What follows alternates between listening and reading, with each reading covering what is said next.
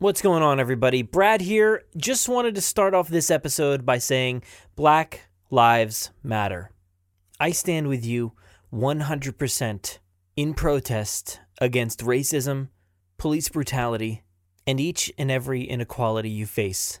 I challenge everybody listening, young and old, to do their best to make a difference here, to change the way you think, to challenge your privilege and your, your predisposition. Be better and recognize that racism is real and we need it to end. I know that it's Jurassic June and the excitement for the Jurassic franchise is, you know, at its all time high during this month, but I just haven't had it in me to discuss Jurassic and share things and self promote.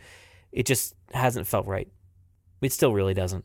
But I hope this week and throughout Jurassic June, we can help come together to give back to the Black Lives Matter movement. We are putting together donations on our website, JurassicParkPodcast.com, where you can go ahead and submit any amount you want to help donate back. In addition to your donations, I am donating not only money to the charity, but also giveaway prize packs for everybody who donates at a certain level. I have two prize packs out there full of Jurassic gifts. You can actually find them all on our website in the post, and also a chance to be on an upcoming episode of The Jurassic Wire. We'll be donating all funds that are raised to Color of Change to help make a difference here. The Jurassic Park community is a wonderful community full of amazing people, and I've only ever had such wonderful experiences with all of you. We started this initiative to help give back. I know we can. I know you will. We're going to make this place better for everybody. So please head to JurassicParkPodcast.com. You'll see a post all about Jurassic Gives Back. You'll find information about Color of Change, and you'll also find out ways to donate, and you'll see all the prizes there, everything that you could win. And I hope you guys will help out and, and, and be good and kind and do the right thing because Black lives do matter. Racism is real and it needs to end right now. Hey, Jurassic friends. This is Caleb Burnett, and I'm here to say that Black Lives Matter. I know the Jurassic community can help make a difference this Jurassic June and beyond. Donate with us to Color of Change, a great organization that works to bring justice to law enforcement, voter suppression, media reporting, racism, and much more. Brad and others have some awesome prizes lined up associated with donating. But don't just do it for that. Do it because Black Lives Matter. Period. Stay safe and stay Jurassic. Everyone, remain calm. Back for more, huh? Oh, yeah, ooh, ah, that's how it always starts. But then later there's running and then screaming. Somebody talk to me. What is happening? Welcome to Jurassic World. And now, ladies and gentlemen, you're listening to the Jurassic Park Podcast. How long is it going to take for that to spread around the globe? This was all John Hammond's dream.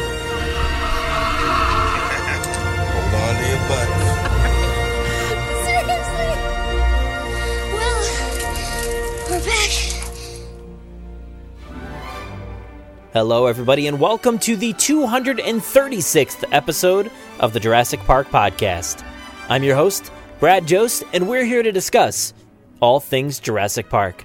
So, we're now here in the second week of Jurassic June after taking some uh, well needed time to reflect and to, to donate and to listen and to understand better what's going on in the world today. And um, while certainly issues are still occurring each and every day, and there is nothing resolved at this point. I wanted to get back to talking Jurassic with you all, and I know it feels superfluous at the moment, but um, I know we can be an outlet to escape and to take your minds off things. And I, I don't necessarily want to take your mind off what's going on in the world, but I want to give you an outlet to express your love of Jurassic Park and something that might make you happy and and uh, just uh, make you feel a little bit better about your everyday. So, a few weeks back, myself and Jennifer Tarek recorded an episode of the Jurassic Mailbag. It was originally scheduled to air last week, but we are airing it for you guys this week. We did end up missing our last Jurassic mailbag, so we have one here for you now in Jurassic June to get to the bottom of all your letters and calls. Uh, like I said, it's been a while, so I hope you appreciate each and every one that we got to in this episode. Just in case, though, you want to be a part of the next mailbag, you can call our voicemail line at 732 825 7763. You can email us audio files or questions at JurassicParkPodcast at or you could head to our contact page at JurassicParkPodcast.com to fill out our contact form. Now, of course, even though you haven't heard this episode just yet, we are already collecting questions for the next mailbag. So, before we get started, I'd like to take care of some quick business. Now, over on our website, of course, we can't forget that there is still a pandemic going on. So, COVID 19, we want you all to hashtag stay safe, stay Jurassic. Thanks to our buddy Tom uh, for setting that up and also allowing us to display all the information that he put together on our website. So go to JurassicParkPodcast.com, click on the banner at the top of the page to find a wealth of information to keep you busy and keep you safe during this time of need. And if you head over to our YouTube channel, we held off on a lot of things this week, but this past weekend, I introduced what I called Jurassic Gives Back, uh, and I did that uh, via our YouTube channel. I coincided that with a release over on our website, so please go check out the article.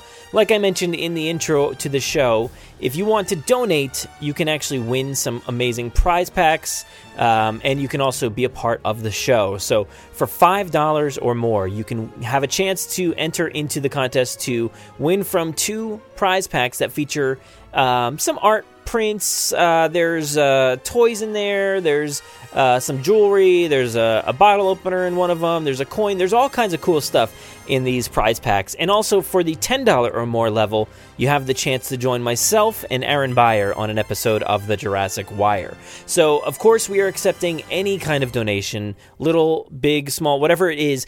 We, we would welcome any kind of donation to send that to uh, Color of Change. We're, we're trying to help out and to donate some money to them because it's it's a very worthy cause. And like I said, Black Lives Matter, so we need to protect that and we need to help out and show that the Jurassic community is full of wonderful people. So please check out all of the information on our website.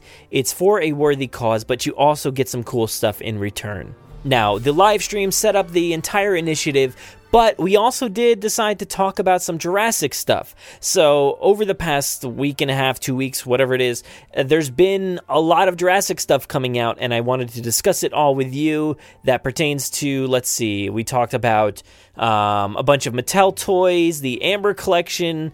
Uh, we talked about the roller coaster at Islands of Adventure, the new Raptor encounter, the new baby Raptor that's there, Sierra. We talked about, uh, oh man, what, what else did we talk about? We talked about some concept art from Jurassic World Fallen Kingdom. There was so much stuff to discuss. It was well over two hours, um, and we wanted to keep everybody informed on the giveaway and the donation period, which will be going, by the way, all the way through Jurassic June. We're going to announce winners in July and get everybody their prize packs in July. So we're very, very excited to uh, kick off Jurassic Gives Back and hopefully use this as a platform to give back in the future. Um, for years now, you know, we've been doing shows and we've been producing content for you guys, and you guys have been so gracious to us over the years, whether it is with your donations um, or your your super chats over on YouTube to help support our podcast. That is always so appreciated, and also just via your reviews and whatever the case may be. You've all been so kind to me over the years, so that's the type of people that I know we have here especially in our podcast community, but all over the Jurassic community. So please go check out the article and also go check out the video, the live stream that I did over on YouTube. But again, guys, it is Jurassic June. I'm trying to get hyped up here. It's kind of hard, but I, I want to get Jurassic June kicked off here with another episode of the Jurassic Mailbag.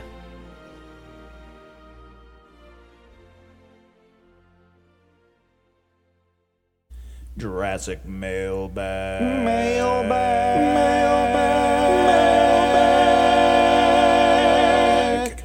Mailbag. Mailbag. Jurassic mailbag never fails. It makes me wag my dino tails and Brad and Jen your Jurassic mail. It's Jurassic mailbag with Brad Jost and Jennifer Tarek. Welcome, everybody, to the Jurassic Mailbag for the month of June. It is finally Jurassic June. Uh, and what better way to celebrate it and, and, kick it off right but with the Jurassic Mailbag? And I have Jen here. Uh, it's been a little while. How you doing, Jen? Uh, I'm good. We're halfway through the year. It's Jurassic June.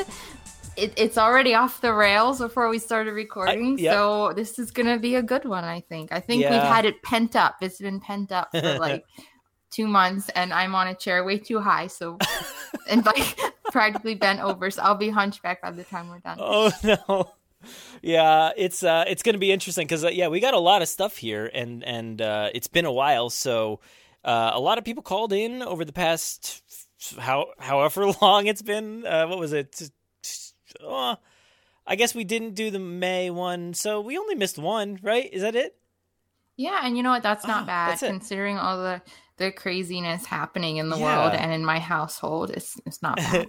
I honestly like was thinking I'm like, oh, we've missed like six. It feels like, and then I'm like, oh no, it's just just one.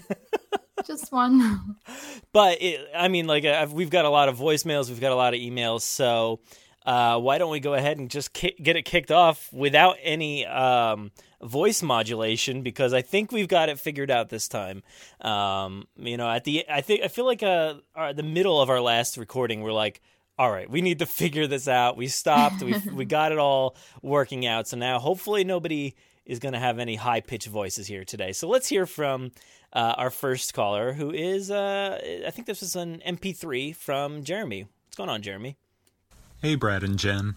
It's Jeremy from at Wiles Paleo on Twitter. I hope both of you are staying healthy out there. I was thinking about how Fallen Kingdom sort of ran on a concurrent timeline with our world, like how it made a nod to the president wondering if dinosaurs even existed. And that got me thinking that if it's following our universe's timeline that closely, whether the new film would reflect the new normal that we are all going through now with the coronavirus. And with that in mind, whose dominion do you think it will truly be in the next movie? Oh, okay. It's over. Mm. Um, you know, I that's interesting question because I've I've been thinking about how does the film industry or television industry like react to like the world that we have now. Um, and and it, it was making me wonder: Are we gonna see movies where people are you know wearing masks or talking about our our past history, or are they just going to completely ignore it and just go about their their daily business. I can't I can't imagine that you know uh, big tentpole movies like like Jurassic or mm-hmm. you know like a, a superhero movie is uh, well I mean a superhero movies they're definitely going to have masks on so sorry about that um, but uh, I don't know if like Jurassic will I, I would say probably they're just going to do their thing but it did make me wonder about like the film industry as a whole like like say say for instance like um, just like a, a, romantic comedy or something like will that be a subject matter or, or will we see people like that in television shows? I don't know. I think it's a good question. Um i don't know. I, about those other films and shows i don't know. Like maybe maybe um those industries will want to capitalize on this. It, it's quite possible. But for jurassic i just want the original script that was written. I don't want any changes. Like every second that goes by i'm afraid that something something's going to happen and they're going to change something. Like josh is afraid every day that sam neill like won't be able to do it. Or or i'm like i hope they can cut bryce's hair exactly how it was supposed to be. Like because I, I just don't want it to be different. I mean i get it for other productions and other things but for this jurassic movie that was pre-written ready to go i want to see what they were going to specifically do um this year. I, I don't want anything different on this yeah. one. I, I i don't know. I mean as far as any differences just related to like delays i i mean i don't know I, I did have that similar feeling as Josh, I guess, with Sam Neill because like recently he he's been like going to the doctor and you keep seeing him with like eye issues and stuff like that. And I'm like I'm like oh my god, what is what is happening? Like oh no, like don't get sick, don't don't nothing happened to any of these people because that would be horrible. First off, but like yeah, I I I mean, I kind of thought about Alan Grant with an eye patch, and I was like, okay, that works. But I was, I was like, oh, I don't know. Um, but yeah, I, I've got that same worry too for for just a lot of any of the actors too. Um, but as far as like script changes or anything like that, I, I don't know. I mean, I don't, I don't think so. The only thing I could say, and I think I've talked about this with Aaron. Maybe maybe we talked about it. I'm not sure, but um, like the age difference of of uh, Isabella Sermon might yeah, we factor have in. Talked about that. Yeah. Yeah. if if that you know if she ends up looking different, I don't know. I, I'm you know we don't really get glimpses of her you know during all this, so who knows? But um, I don't I, I don't know. I I was kind of hoping that like they would just take this time to sh- to to rewrite the movie and spread it out over two films but i don't- you know that's just like a pipe dream kind of thing. And we recently heard like frank marshall talking about like this is not the conclusion of jurassic you know it's going to live on. Um but i was like oh that would be really cool if they decided you know this movie's kind of massive let's take some time to split it up into two films. But I, Yeah. you know that's like a pipe dream thing that will most likely not happen I've always had that hope too. I, I, I like the two film idea. I really do. So we get two trailer releases, two promo still releases, two press tours. Like we get to do it twice basically, and then we get uh, two movies. And I, I would love that. That is my dream as well. Yeah, but uh, you know, as for the original question, I just don't think um, anything will be, you know, reflected as far as like what's going on now. I just think it's going to be like business as usual. They're going to go about their thing. Uh, we've talked a lot about how, uh, you know, this next installment could reflect a lot of like what um, Planet of the Apes have done, and if they go ahead and introduce a virus now, it's gonna it's gonna really feel like Planet of the Apes, and and it's it's a little that'll be a little too close for comfort, I think. So hopefully they they stay away from that at least. Yeah, read the room. Yeah, I know people just want to get away from it, stop talking about it, you know. Mm-hmm. Um, so next one we have, let's see, Cont- this is from our website. So uh, Kyriakos here filled out our, our website contact form, um, and it's uh, the subject is Jurassic World actor passes away. Um, and it says, "Hey Brad, just found out. I probably shouldn't have read that so ha- happily. Uh, hey Brad, just found out that Irfan Khan uh, sadly passed away at the age of 53. As you know, he was Simon Masrani in Jurassic World, and I'm already seeing a huge response from the Jurassic community on a few forums. Very sad. Hopefully, you might be able to highlight him in a future episode. Hope all is well. Stay safe, and looking forward to the next episode of the Jurassic Park podcast. Uh, thanks, thanks, man. Um, yeah, I mean, we did. Uh, I know this was probably uh, at least a month or maybe more ago. This this message here. Well, I guess probably a month. Um, and yeah, that's a, a terrible thing. You know that uh, we. I think we all miss him, and I think the Jurassic community like had a huge outpouring for him uh, over those days. And I don't know how much the Jurassic community has been exposed to his career overall, but um, he's he's a wonderful actor and definitely going to be missed. You know, just throughout the entire you know film industry and life in general. So, uh, not just Jurassic fans, but yeah, it's pretty sad. I know we missed that. I, I don't know exactly. I can't remember exactly the date, or if we just missed it, or if it was in our little accidental hiatus last month. But yeah, I th- I feel like so much nothing's going on, but yet so much is happening. Um, but uh, Mhm. I, I know I felt so bad. I mean, I guess we we kind of saw it, it in coming up in the future at some point with his Mhm. situation, but I mean that's never good. And he seems like such a nice person, and and just everyone kind of loved him and that's part of our history. So it's always sad when that happens. Yeah, I, I feel like everything that he's done is is is like a uplifting kind of like he's always got like a speech in there that like really pulls at you, and you know that's that's why I feel like it hits home even more because in Jurassic World specifically, he's talking about like this connection to these dinosaurs and to life itself, and it, it's pretty it's a pretty emotional part, and especially now, I think there's a even even like more emotional attachment to that moment too when they're in the the helicopter together with Claire. Yeah, no, I yeah, and that's that's the thing. Like, he's such an important part of that film specifically, and he plays such an important role. And Yeah, I know, and he's like one of the first people that you see there, and and that that's sad. That that's Yeah. a, that's a miss. one thing that's that's interesting is like um you know that that that was it that was that was his role um it's not much of like a a huge legacy as far as the the character's concerned but i think there's a big impact though from from his character he's you know he's he doesn't have that weight of like um john hammond or anything like that john hammond had multiple chances to be a part of this franchise and and do other stuff you know like um like voice work and other things like that, videos in the theme parks. Um, but I think you know over time he's going to grow to be just as impactful in in certain aspects. But um, Well, you know, one- his character though, his character is in um, the Evolution of Claire book, and if they ever write Mhm. any books with his character, anything, I mean, that's who people are going to put in their mind when they read it. So he's kind of living on in that way too. Yeah, that's what I was going to say because he does live on in that sense. Because yeah, you're definitely envisioning him. You're hearing his voice, his his demeanor, everything everything about him. Um, and then you also have the character, you know, moved forward in the Lego stuff, um, which is a very, very different take on the character. I mean, uh, Masrani was pretty silly, like in Jurassic World. He had his silly moments, he had his impactful moments, his very serious stuff. I think he was a really well-rounded character, and of course, brought you know brought to life because of him. Um, but in the Lego stuff, he is very, very silly, very over the top, and they take like that silliness from the film and just turn it to level 1000 and and it, it's it's pretty funny it's it's just a different take on the character and i, I like both takes Yeah, I mean, the Lego stuff is silly, but how can you not love that?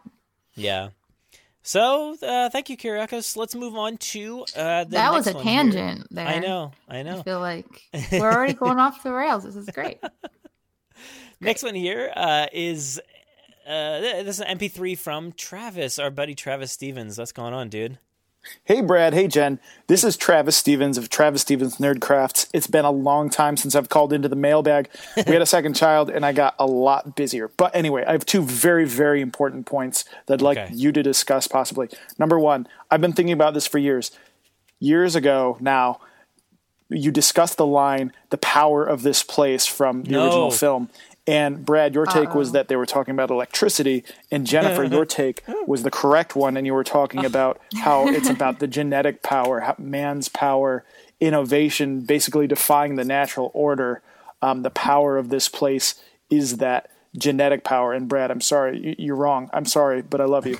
Um, now, the, the other point. This is maybe even more consequential okay, we know the title of the upcoming Jurassic World film that will eventually be coming out, Dominion. Now, I'm going to throw you here. Listen, what's another Universal property that they could synergize with and do a little crossover? Jurassic World Dominions. Okay, think back to Wow. Fallen Kingdom. They're hanging out. They're uh, in that uh, auction room. You know that Gru is in that room bidding on dinosaurs that he can use with his minions. Now let's think. What's going to happen? My question, I guess, for you is in what is obviously the plot of Jurassic World 3, Jurassic World Dominions.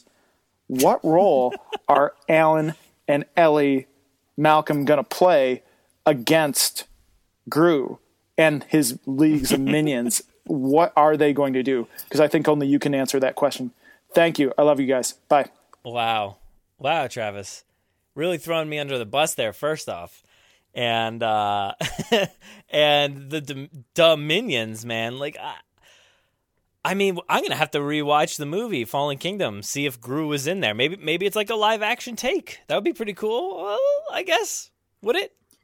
I geez, I haven't. I don't even know if I've seen that movie all the way through. I I think it's been on TV once in a while, but Oh, not enough for me yeah. to sit through the whole thing.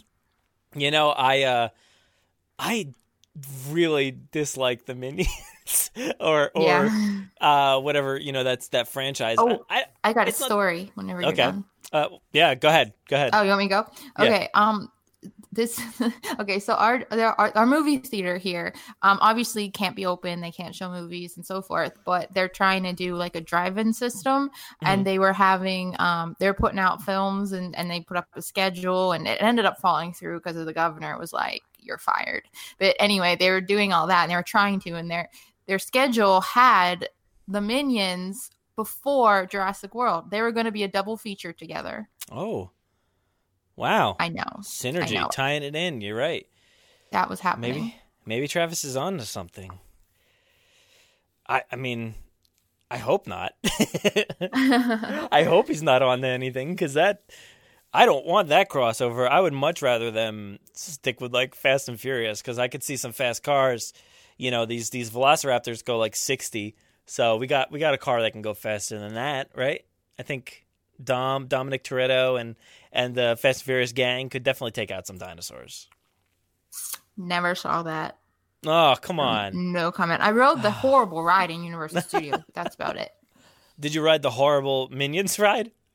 Oh, I did that too. I, Yeah. I miss when that that Jimmy Neutron wasn't bad because that was at least nostalgic, and and the Hanna Barbera stuff was way cooler. Minions, no, no thanks. Yeah, it's it's not it's not my thing. Um No, could I neither. see is there a world where like minions exist and dinosaurs exist?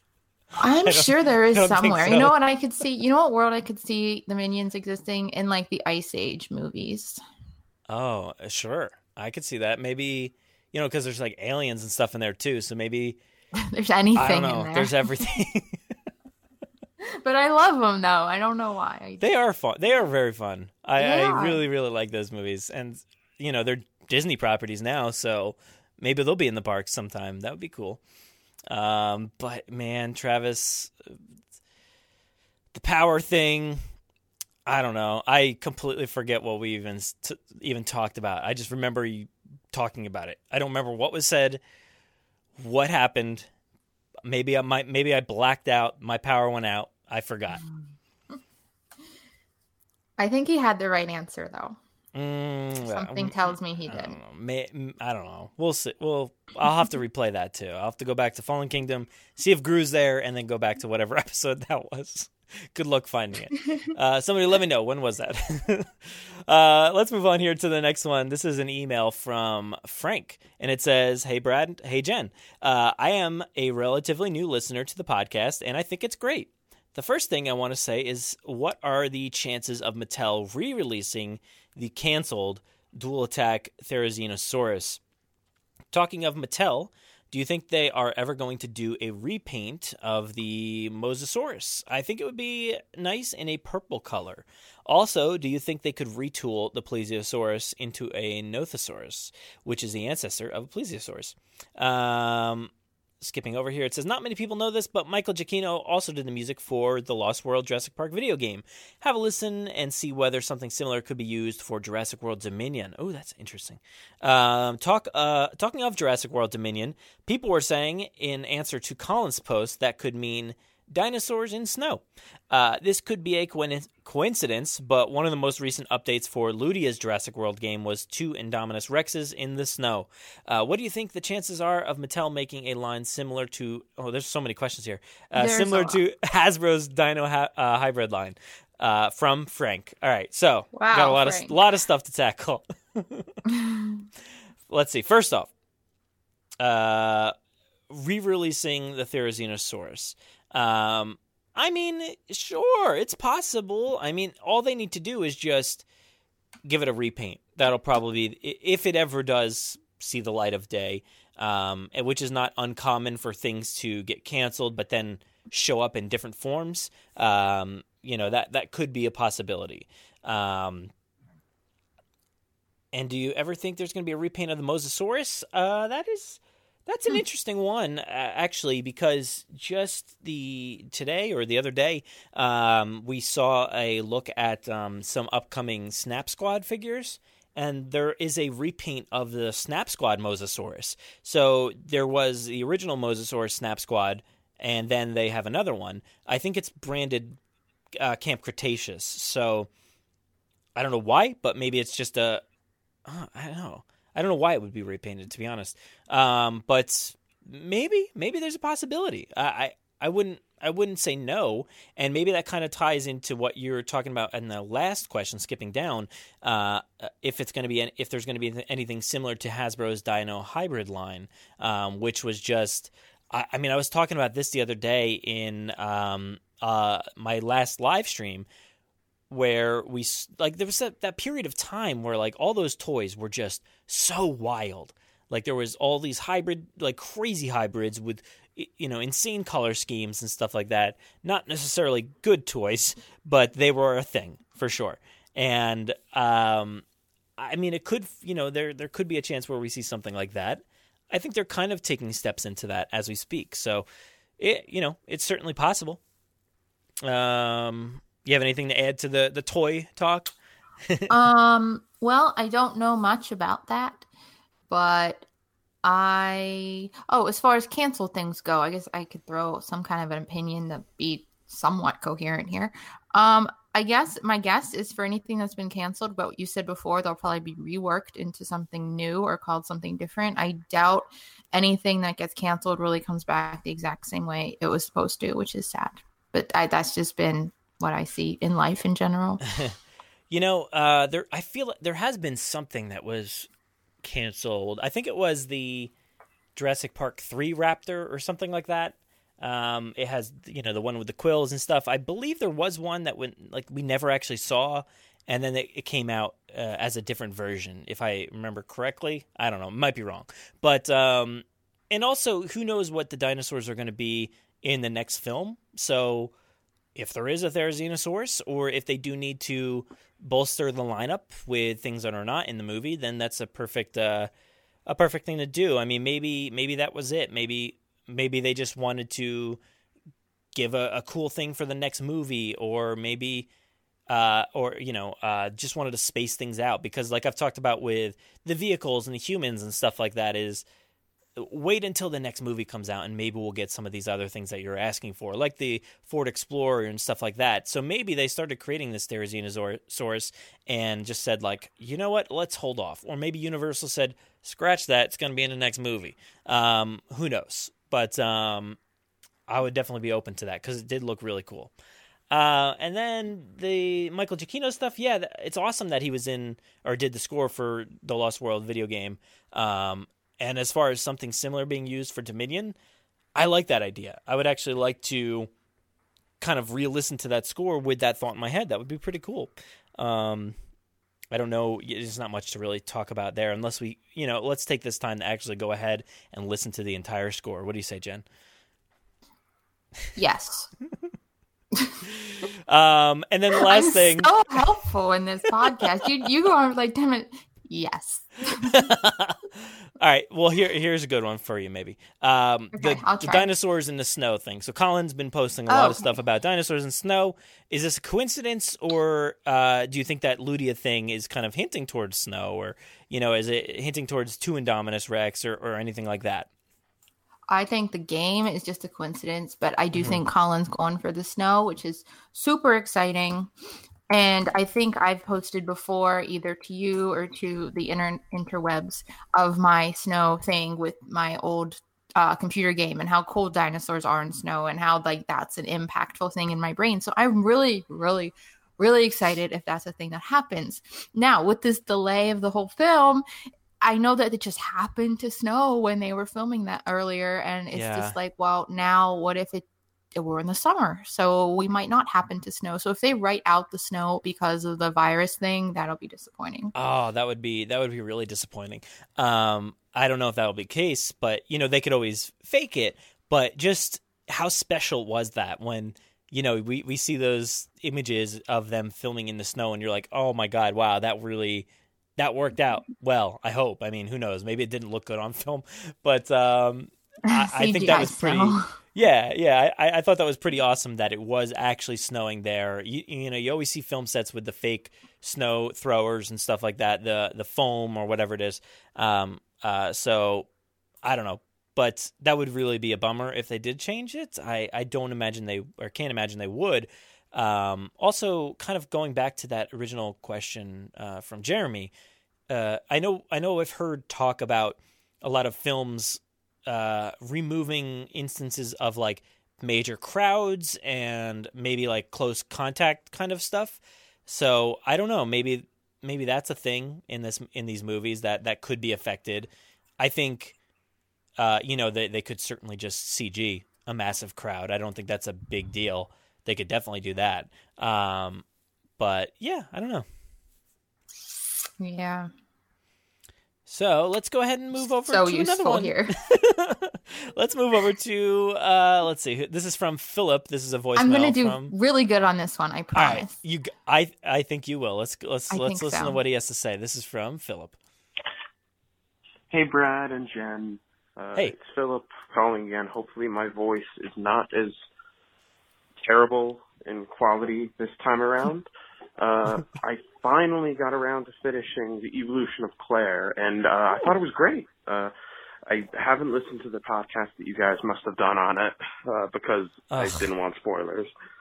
Uh, so yeah, I just want to know your thoughts on it, especially Jen's, considering how much she likes Claire.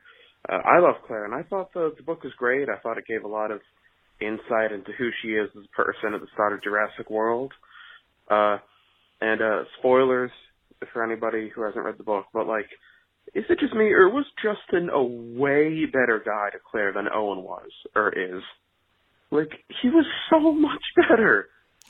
like, I I think Owen's great, and he gives a lot of uh, he he's there as a character to be that emotional connection for us to the dinosaurs, to Blue. But I thought Justin was a way better guy to Claire. like Owen makes these kind of this kind of sexist remark once, and like, but seriously, like I- Justin was a way better guy. I thought it was awesome all the connections they made to uh, Sorna, to the websites. I thought it was great. Uh, and also, I want a figure of uh, Lovelace, the Triceratops. Mattel, get on it. Uh, hope you guys are doing well. Uh, have a great day.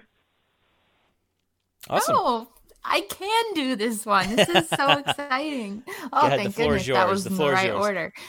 Um, okay. Well, I I do love what we did in the podcast for this book, so I do recommend going back and finding that because I remember we had such great points and we were we went on like really good tangents. So that was a really really really good episode. So this will probably be the shorthand of it's been well over almost two years since I've read the book. Oh my well, not gosh, yeah. almost, almost two years since I read the book, and I have basically the memory of a flea. So I will try to like remember what I liked. I do know that I liked the first, the beginning, um, couple chapters. I loved. One of my favorite things about Claire, as we all know, is the ambition and the drive and like the whole like stern businessy doing things sense thing that's just awesome and like hardcore and you don't see that very often i think in that way and it was nailed in the first couple chapters her whole um applying and the whole thing i just loved it once they got to the island it got a little weird for me with the with the a little too Fallen Kingdom Claire, and we know how I feel about that one. So it was a little too much of that. But then by the end, it was amazing, and, and I love the connection back to Jurassic World. And I think we talked about that we would have liked to see go a little bit further because the book promised like a pre how how she got to Jurassic World kind of thing, and it did that. But then it's like it stopped maybe like two chapters before it should have. I, I think it could have just went and connected just a, a little longer but um, other than that i don't really have any complaints I, I love the book the first couple chapters and the last couple chapters are everything i wanted and it, it's great and i'm all for like toys and things because i loved i love the book i'm so glad the book was made on her character and I, I i don't know if they'll ever do another book again but i just feel so lucky that we got that book and, and i loved it. And go back and listen to the podcast. I do think we had really really really good points and not just this abridged version. Yeah, I was gonna say uh, the pretty much the same thing. I don't really have a full grasp on on what exactly happened in the book anymore. It's been a while, um, so definitely please revisit that episode. I don't know what episode it was, um, but it's in there. Just search for it. Um, but I I also love the book. I I I find myself still just having that weird disconnect between the character um, in in all these movies and, and and the novel itself. So it's still a little weird for me, but I I really appreciated everything in the book and especially the world building. Um, I loved like all the elements of Jurassic World that were kind of showcased. Um, just the kind of day to day stuff. There was a, I felt like there was a lot of day to day, and that was really cool to see. You know, like just them going out with whatever Rangers or AC whoever it was, I forget who they went out with, but um, just stuff like that, and and I loved all that. Um, I love kind of like that connection to Fallen Kingdom with the first time you saw a dinosaur, stuff like that.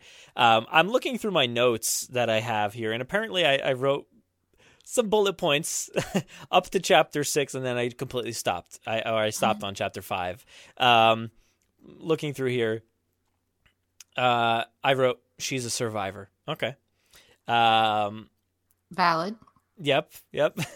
she. Let's see. Doesn't really take risks. Okay. Interesting. Sure. Sure. Um.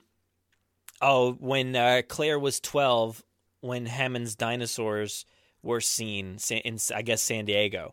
So that that was Oh, like yeah, a was cool, really that. cool point. Yeah. Yeah. Um. Tie, yeah. Ties to like the old world. That's pretty cool. Um. Claire's closer with her dad. Yeah. Um. Their family has a dog. Okay. Um. Oh wait, I What like this great one. points. I know these are really great. That's why I'm like reading this. I'm like, what is happening here? We're going into chapter four, and and Claire wants to get cargo shorts for Nublar. That's what I wrote. That's what okay, I wrote. For a little more substance, I don't know when this chapter was, but I loved her conversation. um, when she, I guess, man, I don't remember, I don't remember exactly what happened, but she got maybe her application accepted or something, and she had that interview with Masrani, or she was sitting at a Yeah. table or something. That table discussion. Oh, and the ruthless part. As I, that's right. That's what I love. The the when he was all like trying to intimidate her and like make it sound like it's hard and difficult and she can't do it and she's like well maybe i am ruthless or something and then the fearlessness of that and just like the headstrongness and then there was so many chapters where it was just like you could just feel her her passion in the pages and her desire to do something like really great and that she could do something really great. And if anyone like doubted her she she got it. Like she had it. She had she she's always gonna get that because that's who she is. And i love that. That was done in the first couple chapters for sure. Then we got all weird. And then at the end it came back to that Yeah, um, I loved the all the like. We, I know we mentioned it earlier, but like the Masrani stuff was just brilliant. Um, the Mm-hmm. Yeah, Doctor Wu yeah. stuff was really awesome. Uh, and oh, he, he mentioned uh, Philip mentioned Justin, right? So Oh, yeah. Justin was like, I, I remember you know a big point of the novel was like this mystery and intrigue, um, and I you know, I feel wasn't Justin kind of like you weren't really sure if you should trust him for a while, but then you know things kind of came to light and and you realized he was good. But I I kind of agree that like the ending kind of portion of that whole book from you know parts with Justin to the very end were kind of rushed. Um, but outside of that, Yeah, I I, I had a great more. time with it. I felt like the middle part was fine, but it was just like not a time waster, but a, a, time waster. Everything that kept happening, I was like, yeah, I get it, I get it, I get it. I don't really care about these other things. I get it. But then at the end, I'm just like, oh, I need so much more of this. This is because right whenever she was like breaking, whenever um because i don't i don't really care much about justin one way or the other great for him to be there but i know that then that it needed a reason for her to be how she was and um at the end though is whenever it finally got into that and she was like i guess she was sitting on a bench and Masrani came over or something and her the whole thing that was written that way and the whole way she acted and her scenes her bits with Masrani in that book were like fantastic but especially the end there when he was kind of talking to her and kind of i guess offering her the job or whatever and it, I, I just loved it. I loved you could really tell that she was affected and everything. So i just would have liked more in that state. Like further on just to see how exactly all of this really happened. Just a little bit more. It's it's just like two chapters short. It, it's so close. You know so what bugs me? bugs me that there's not like uh you know an official audiobook for that one. Um we have you know the official you know you can download them on audible for the other books but not that one. Uh big Well, bummer. So i don't know what happened as far as on um if you if you go on my BDH network magazine plug we interviewed Bryce or I interviewed Bryce if she would ever want to do a um an audiobook. And she would love to. She's just never been approached. So yeah. approach her. Come on. She would love to do it. And the I- world would love that. I just think you know that's what I was going to say is I don't know if the sales really uh, demanded an audiobook or something like that. I I demand. I don't know. It, Brad. I oh, That oh yes I know. I that is that is fair. I mean I think most of us That would demand that. It should be. I, I, I think the fandom would love it. I mean, I don't. Again, I don't know the demand in general, of course, but I mean, how demanding are audiobooks anyway? People don't really. It's a niche. Not audiobooks for certain books are like niche unless they're worldwide, like Harry Potter, like known things. I mean, there's not many books. I mean, books are hard to to get going. Um, so in general, I think a lot of people would like it. I would like it. yeah. Bryce would I- like to do it. There you go. I don't like really physically read books anymore. I I don't touch books, Brad. Yeah. Except this one. This is the only one. I I only do the Audible like stuff, so I'll download a ton, and I continually co- and I probably forgot again. Oh no, it's it's the beginning of the month. I gotta cancel it. I have like so many extra credits with Audible that like I can't I can't even buy enough books. Uh, There's not enough, there's like oh it's it's ridiculous. So if if I if there was one for this, I would definitely download it and and it would give me more ability to reread this and and regain some of that knowledge. So I, I just wish it was there, and I, I'm su- I'm sure there's I, I think there's some fan iterations of it um out there, but um I yeah I just want to hear it from Bryce because it, there's nothing like hearing like the character say those words. So Oh gosh, that- you can't really beat be- that. That'd be everything. That would be everything. But I feel like Yeah. we've missed the ship. I feel like that ship Oh, has sailed. yeah. It should have um sailed like or not sailed, but it should have came into dock like over a year ago. So unfortunately, and they never approached her. It, it yeah, it should have come out right with it, but like most Jurassic things, they just don't have faith. That's what it seems like. You know, it's it's just they're not, they're not putting enough money or or you know faith behind these products, uh, which is a huge bummer. But um, Yeah. I wonder I mean, if like, oh, go ahead. uh, no, I was just gonna say if like if they ever do expand this series, whatever you know, the evolution of of Owen or whatever, that sounds great. Um, if they did do that, maybe it would be like, all right, let's release the evolution of whoever with that person narrating it, and then we're gonna remind people about the evolution of Claire. If you guys missed it, check it out. Bryce did a voice whatever uh, an audible track for that so that that would be cool Uh, like a good way to reintroduce that novel for people who missed it so I yeah, I mean, she she could have done like promotion for that, and it would even later, and it would have been great. Like even if they would have asked her, and she would have been on another project or too busy to do it, or it just wouldn't work out, fine. But they never even tried. Yeah, that's that's a huge bummer. And you know, she did the Lego uh, Indominus Escape, which I know we talked about quite a bit. Um, but then she wasn't a part of the other ones, right? It was just that one. Um, Did she do two, or was it just one? I Oh, I thought it was two. I thought it was just the one. Maybe Okay, uh, maybe. did she maybe do? I don't know. I, I, I honestly don't know for sure, but I don't think I don't she, she's not a part of the new series, right? But um, No, no. There was also the was- yeah. there was four episodes, and then they combined it into that one movie, right? Uh, the uh, the Indominus Yeah. Escape, and then they did the Secret Exhibit, which was two episodes on NBC. I don't know. I maybe she was in that. I don't remember, but um, I know we didn't like treat it all that greatly or anything. We didn't like go at it like we did with the uh, evolution of or whatever. Oh my god, these names.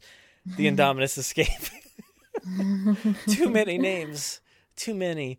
Um, but I yeah, I think I was talking about that actually the other day. I was like we were talking about the Indominus Escape and the fact that she was brought back and BD Wong was in there, uh, Jake Johnson, uh, Lauren Lapkus, uh, I don't know, I forget if anybody else was in there, but you know, Chris Pratt was not back. So it's like, what is the deal? What's the the you know the contracts look like? Like, what is the deal here? Why are why are we not getting these things? I don't know. Yeah, I don't know. I don't. I, I I'm sure it's a money thing and a promo thing, and and if they do have like the bigger names doing something like a voiceover, going back to that, or even the Lego thing, I guess they have to maybe promote it. I don't know if they really do, but I'm just thinking maybe that's like extra funds to promote it, and then extra funds to pay for them, and then ex- all that stuff. So it probably just gets messy. Yeah, I would assume so. Um, yeah, today it's just like, how, well, how are you going to promote something? Oh, I'm just going to send a tweet. you guys make right. it up, I'll send it. Or, you know, Chris Pratt really does a lot of Instagram stories and stuff like that. So, you know, that's always a thing I guess you could do. Yeah, I don't know. That's so impersonal. I'm not a fan of today's like social media promotion. I mean, it's nice to do, and it, it's it's a nice thing. It's a nice addition, but really, you're right. It's just a copy paste. It, it's not personable, and it's not like I don't know. I'm not really a big fan of that that new lazy promotion thing they could do now. Yeah, I guess it is kind of passive. You know, if you just type it out or copy and paste it from what they told told you or told you. Well, man, well, I can't talk right now. what they tell you to write? Yeah, I, I don't know. Yeah. You know, sentences they're hard. They are. I can't do. Them. Let's move on to another one. We'll move on to another one where I can. I have to read it, so I don't know if it's going to ah. happen, but it, it might be messy here. This is this is an email from Ender, and it says, "Hey, Brad and Jen." Uh, I'm sticking to email format so my voice doesn't sound even more horrible. What's what is with everybody's voice sounding horrible? Did did people's voices sound bad in the past? I know they were very high pitch. Wait, wait, like I mean, you guys they're don't all like perfect that? now. So. you guys making me read all these. Um, and oh, in in parentheses, sorry to make you read, Brad. uh, it says he I'm, knows. Yeah, uh, I was thinking of the "We Survived" party you mentioned many episodes ago, where everyone who survived the early earlier movies has a get together. And then I thought, why don't we do our own? so my question is, how do you plan the ultimate, or how would you plan the ultimate Jurassic Park party? Where is it? What treats or trinkets are there? How do you decorate, etc.? Maybe once it's safe to do so, we could actually throw this party as a tie-in with everyone who's been hashtag Stay Safe, Stay Jurassic. Keep up the staying safe and Jurassic uh, Ender. P.S. Jen, there will be a Lego set with Bumpy the Ankylosaurus. Oh yes, yes. Sorry, excited.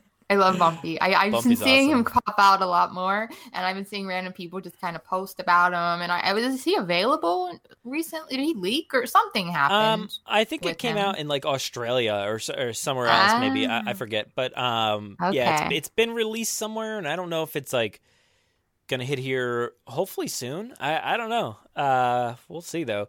But I'm yeah, I saw there I'm- was an I'm a fan. ankylosaur. Is I'm there? fan. Was it bumpy? Um, I mean, probably. Um, but I know you were like really pumped about I am. I'm still all the bumpy stuff. And if we pumped. get like, hopefully we get a lot of merch for this show. I, like I said before, with the the faith issue, it's I don't know. We'll we'll have to see if they have any kind of faith with this this upcoming show. Um, Yeah, it's like they do it and then they or get really scared and then like, okay, well maybe we won't do it like we wanted to. We'll we'll do it, but then not not really. No, no, we're not. Maybe we're not, going to do not. it. Actually, no, it's not going to ever happen. um, I do. Yeah, I see. There's an ankylosaurus here. Um, is it Bumpy though? It doesn't look anything like Bumpy. It just looks like an ankylosaurus. Uh, it says it includes uh, baby dinosaurs. It includes a triceratops. And oh, oh, okay. All right. Here's here it is. I guess this is this one here. This it's really tiny. Um, like how small is that? That's smaller than a Lego figure. Like the actual figure itself. It's tiny. Um, I guess that's bumpy. It just says baby at least. I can't tell. The box is kind of blurry. Um, oh, okay. Um, but yeah, I'm excited for any kind of bumpy merch. I love I love I love Bumpy. I'm excited too. I want to line my walls. so Bumpy. We're gonna have a, a We Survive party. Is Bumpy just gonna be like plastered all over the walls? He, he's the mascot. He is I will dress up as Bumpy and support. okay, well That's you're, how you're, I have a Jurassic party. you're Bumpy. I'm upright Arlo. It's gonna be it's gonna be a blast. Oh my goodness, upright Arlo. He has to be at the party. I mean, it's perfect. Upright Arlo. You are A. That's the abbreviation. you are A. oh gosh, You're um, you are A. I'm- You're a. y- you're a bump. You're a bumpy. I hope so. Um, what else? So in a Jurassic Park party, my mind immediately went to food. Um, okay. I don't know what food you could do though. I love your mind instantly. oh, You're like so hyped up. You're like, oh yeah, Oh, my mind I got went one. straight to food, but I don't. Ha- I don't I- know what it would be. I got it. I got it. I got it. Okay. So um you make like little fossil cookies and crush up a lot of graham crackers and put them in a giant like box and then throw the cookies in, Oh. throw the crushed up graham crackers and you have to dig for fossils. It's like bobbing for apples but Wow. in a Jurassic party.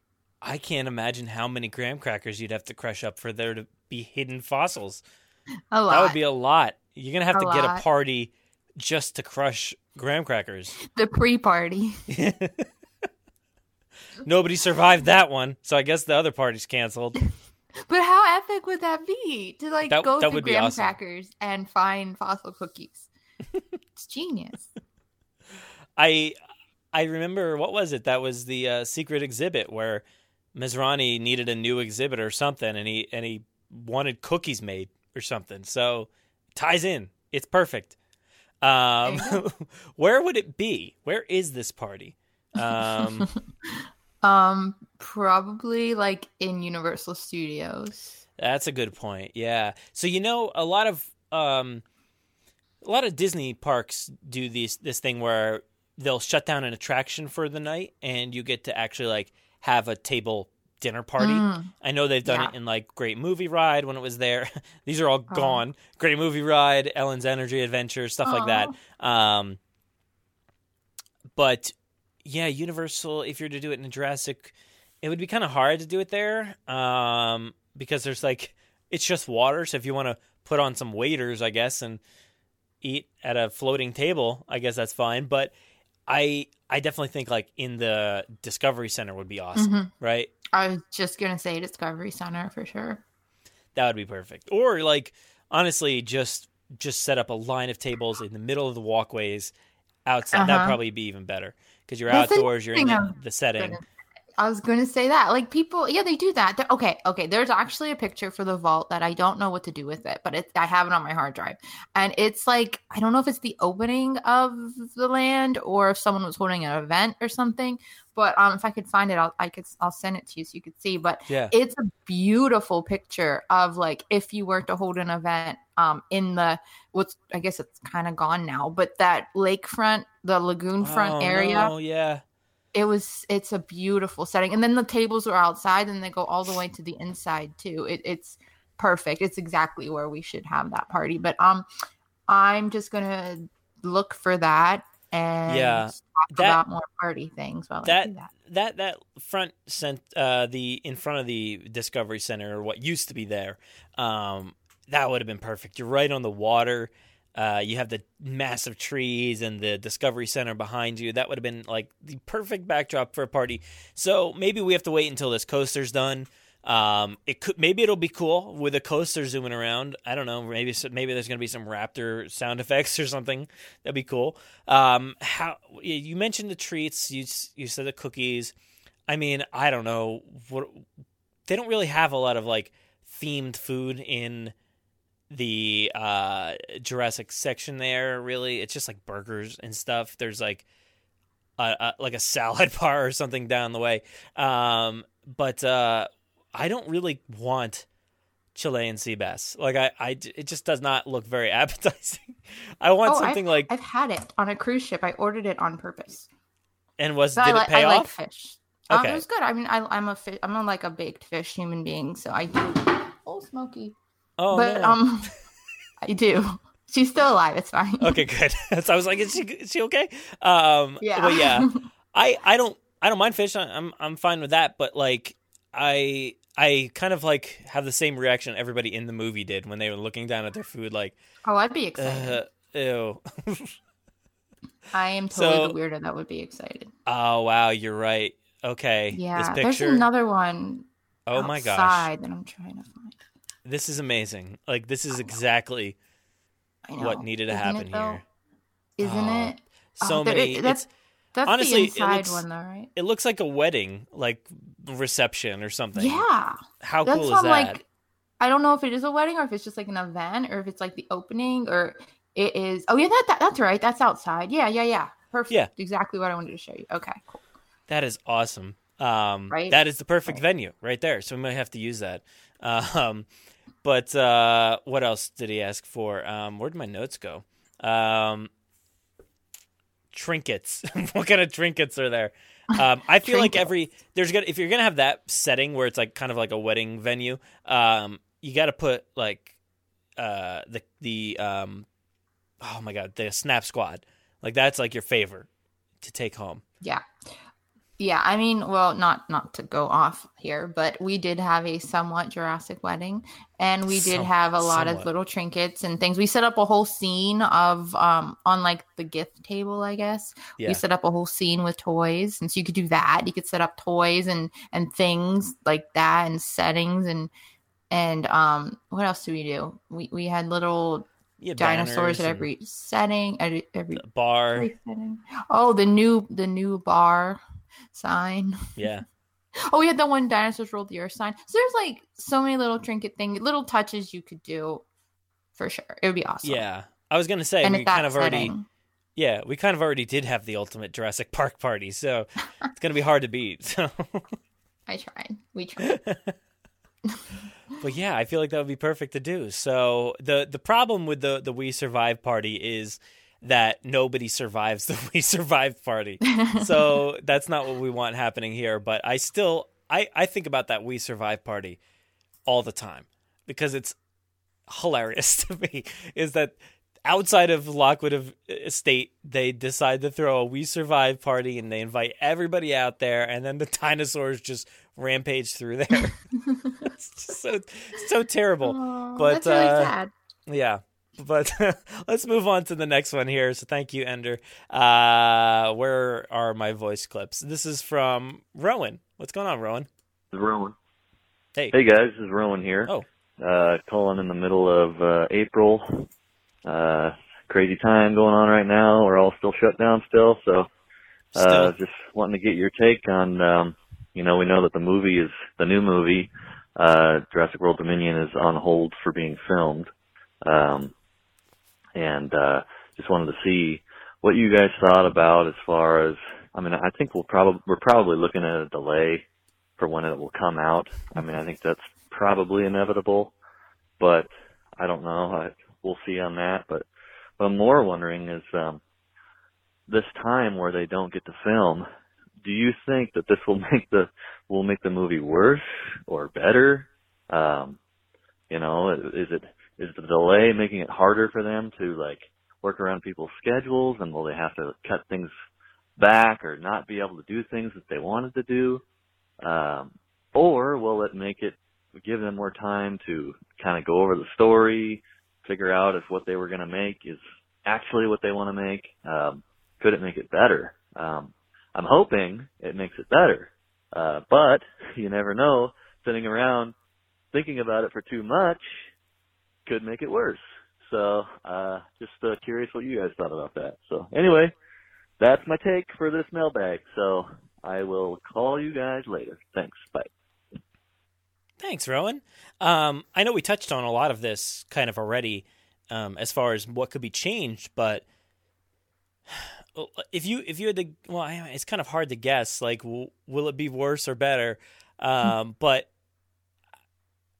I mean, it's oh, I don't know. I I think it could go either way. I mean, it really depends on what the studio wants to do, right? So if the studio's like, let's keep our timetable, then yeah, Mhm. it's going to be a worse movie. That's for sure. Um, if they're like, all right, let's let's go ahead and bump it out to 2022, um, then I think we're fine. I don't I don't think we have much to worry about, and maybe it is a better movie. Who knows?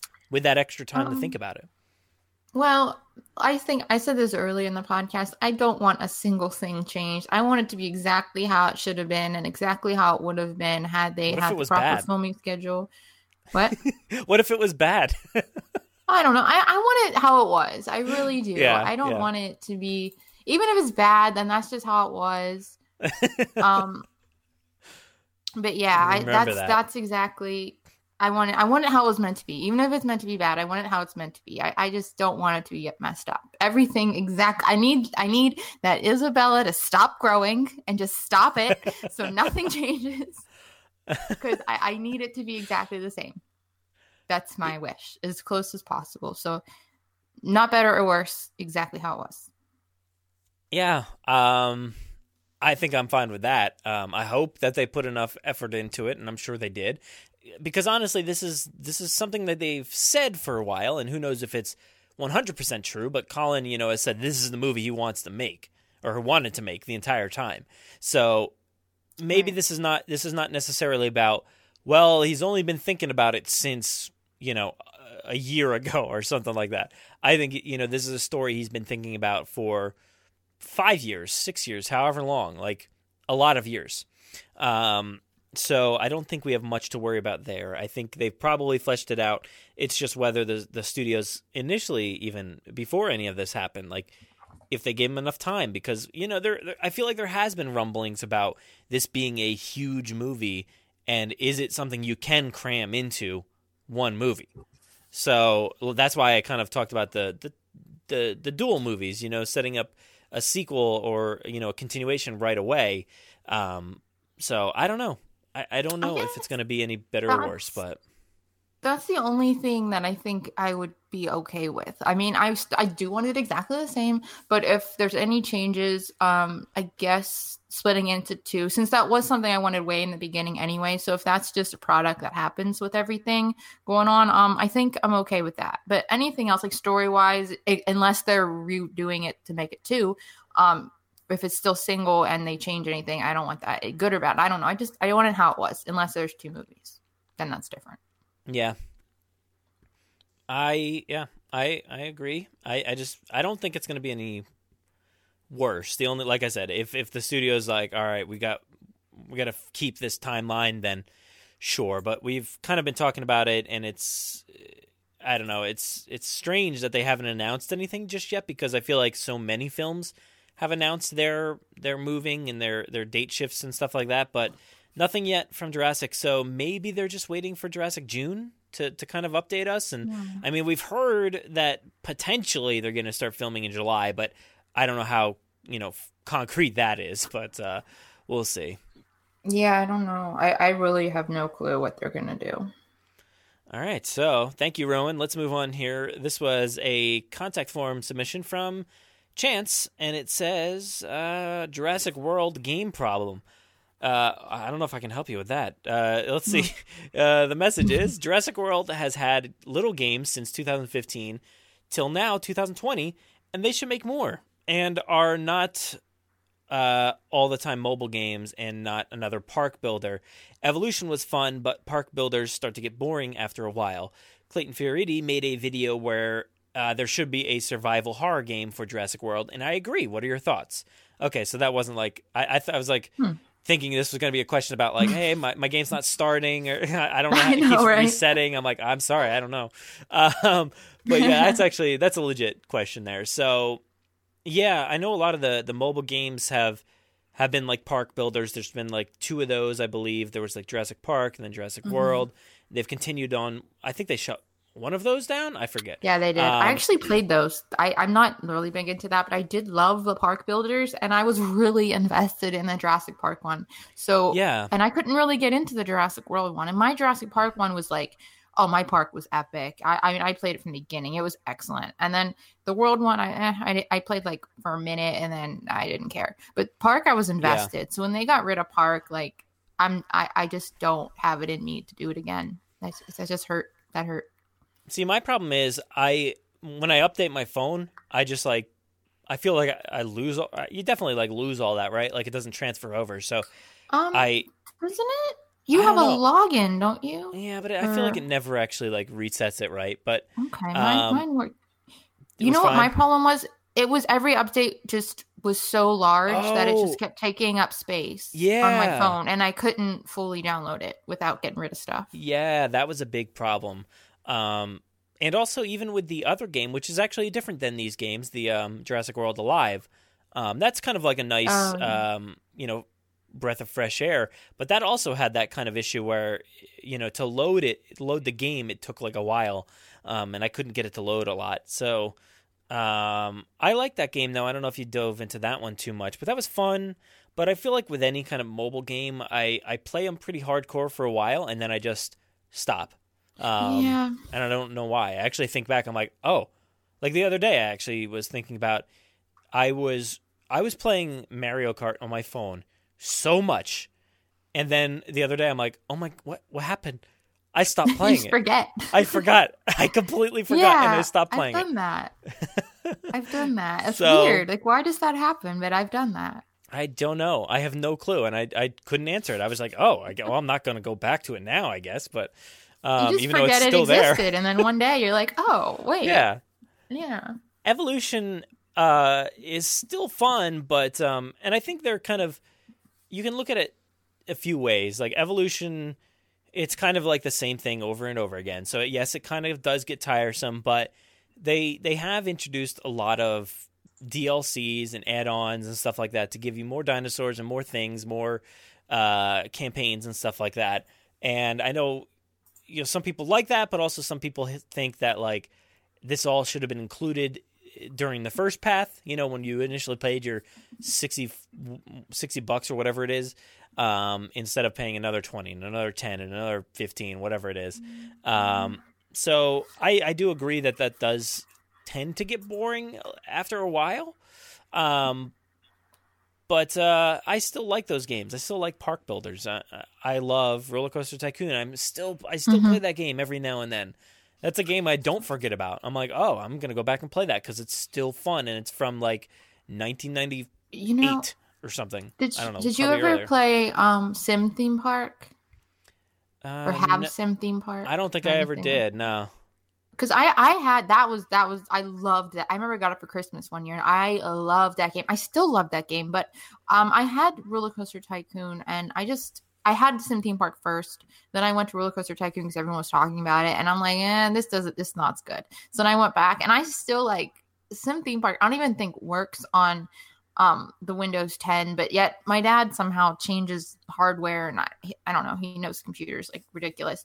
And he changes my computer everything so I could still play Sim Theme Park. And it's like what 1994 or 1995 game. Yeah.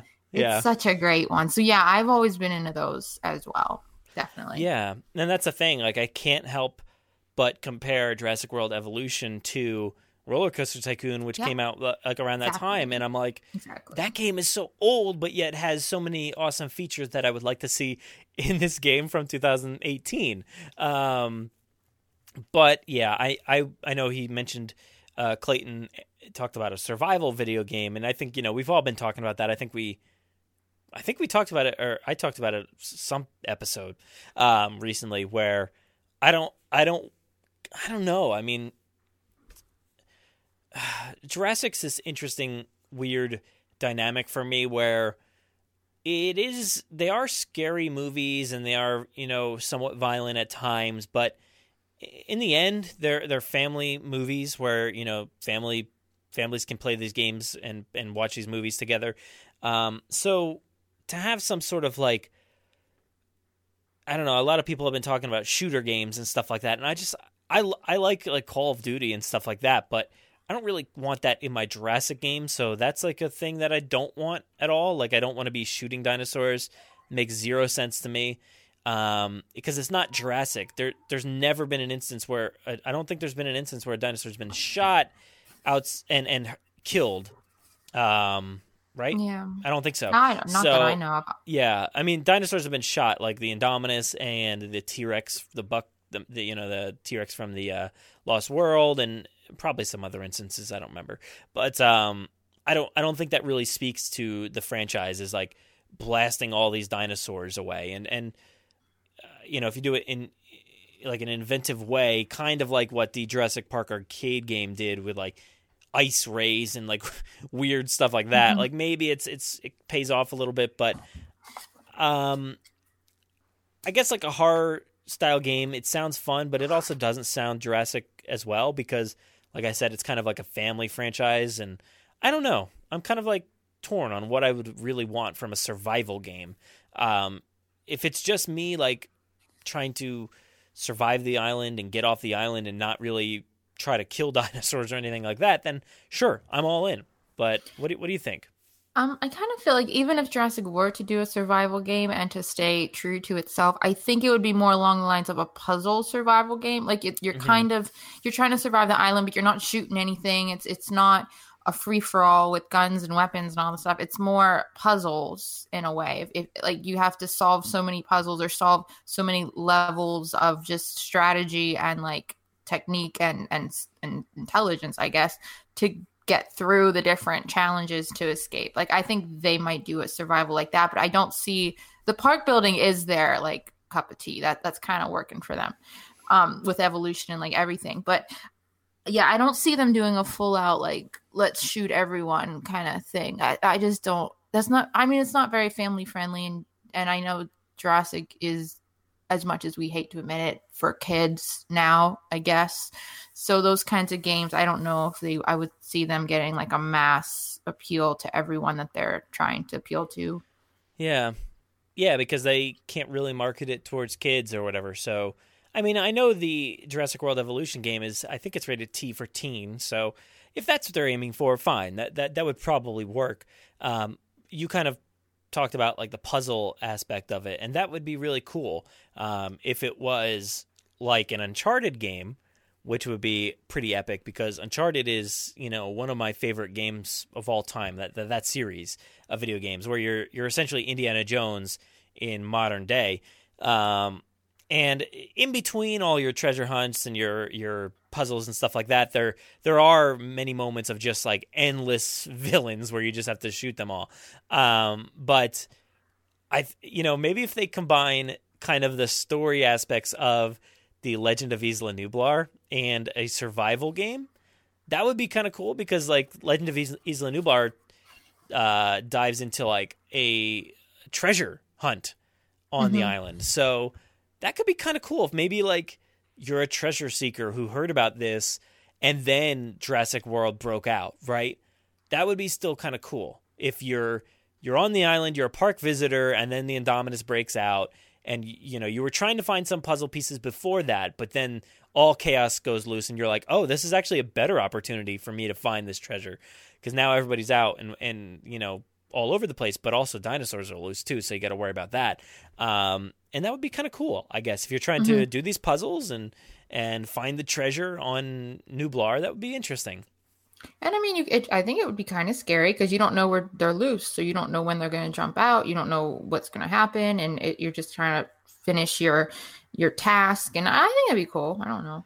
Yeah, the only problem with with these games is like I'm comparing it in my mind to like like I said Uncharted which gets very violent and then The Last of Us which has very awesome aspects of like traversing, you know, amazing scenery and stuff like that, but it's also very very violent. So uh, I don't know. I don't know what what kind of game you make without it being violent with dinosaurs and and how do you get off that island without any kind of weaponry or anything like that? I don't know, but I know that everybody's pretty much done it in the movies, so it, it, I guess it works out somehow.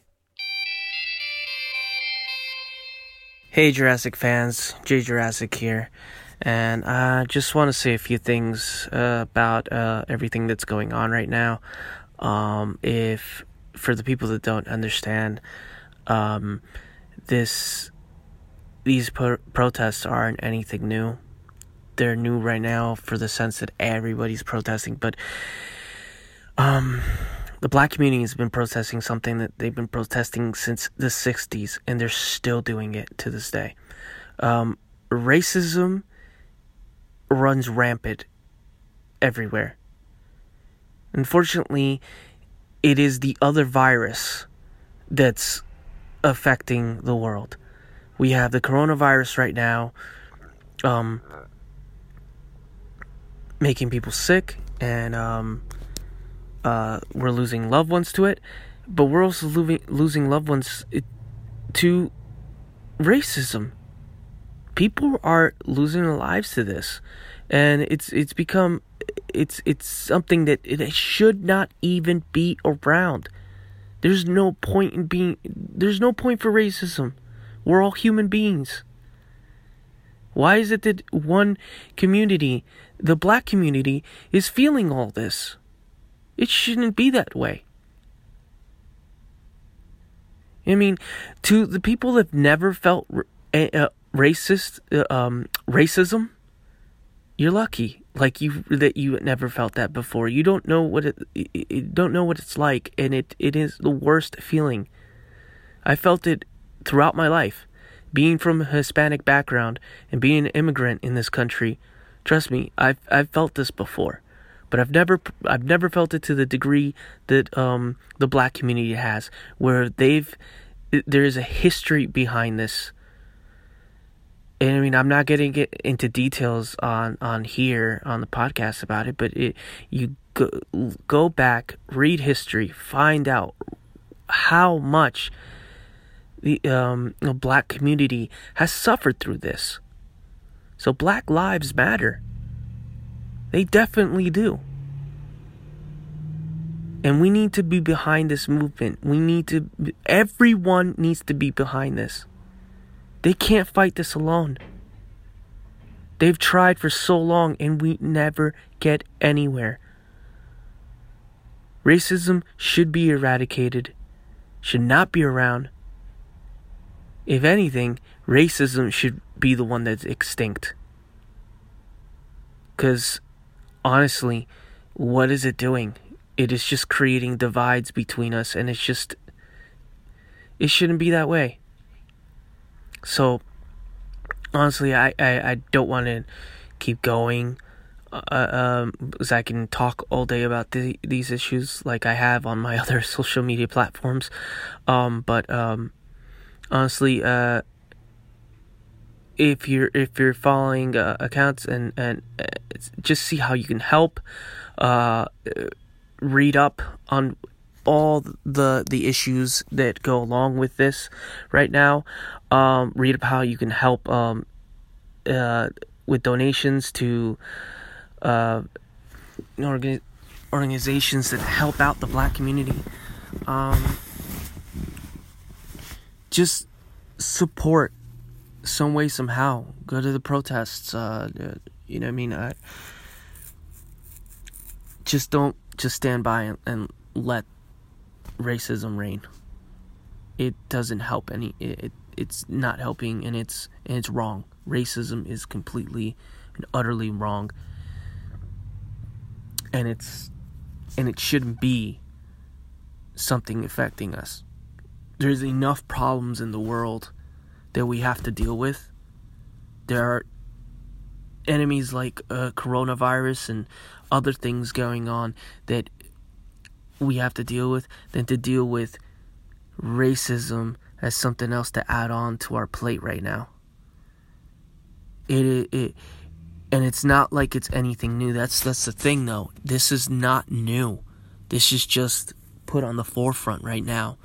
And it should be on the forefront until it is completely extinct.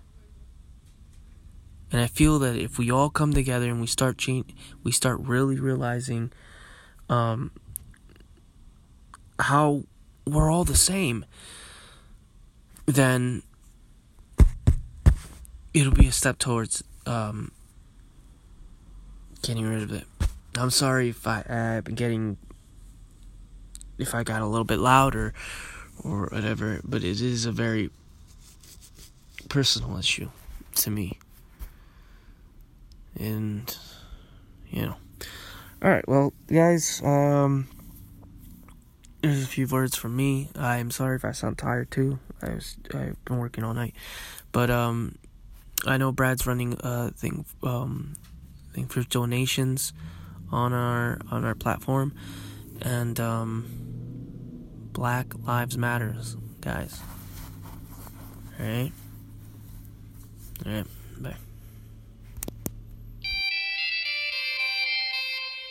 Let's move on to our next one here, which is a voicemail from our buddy Caleb. What's going on, dude?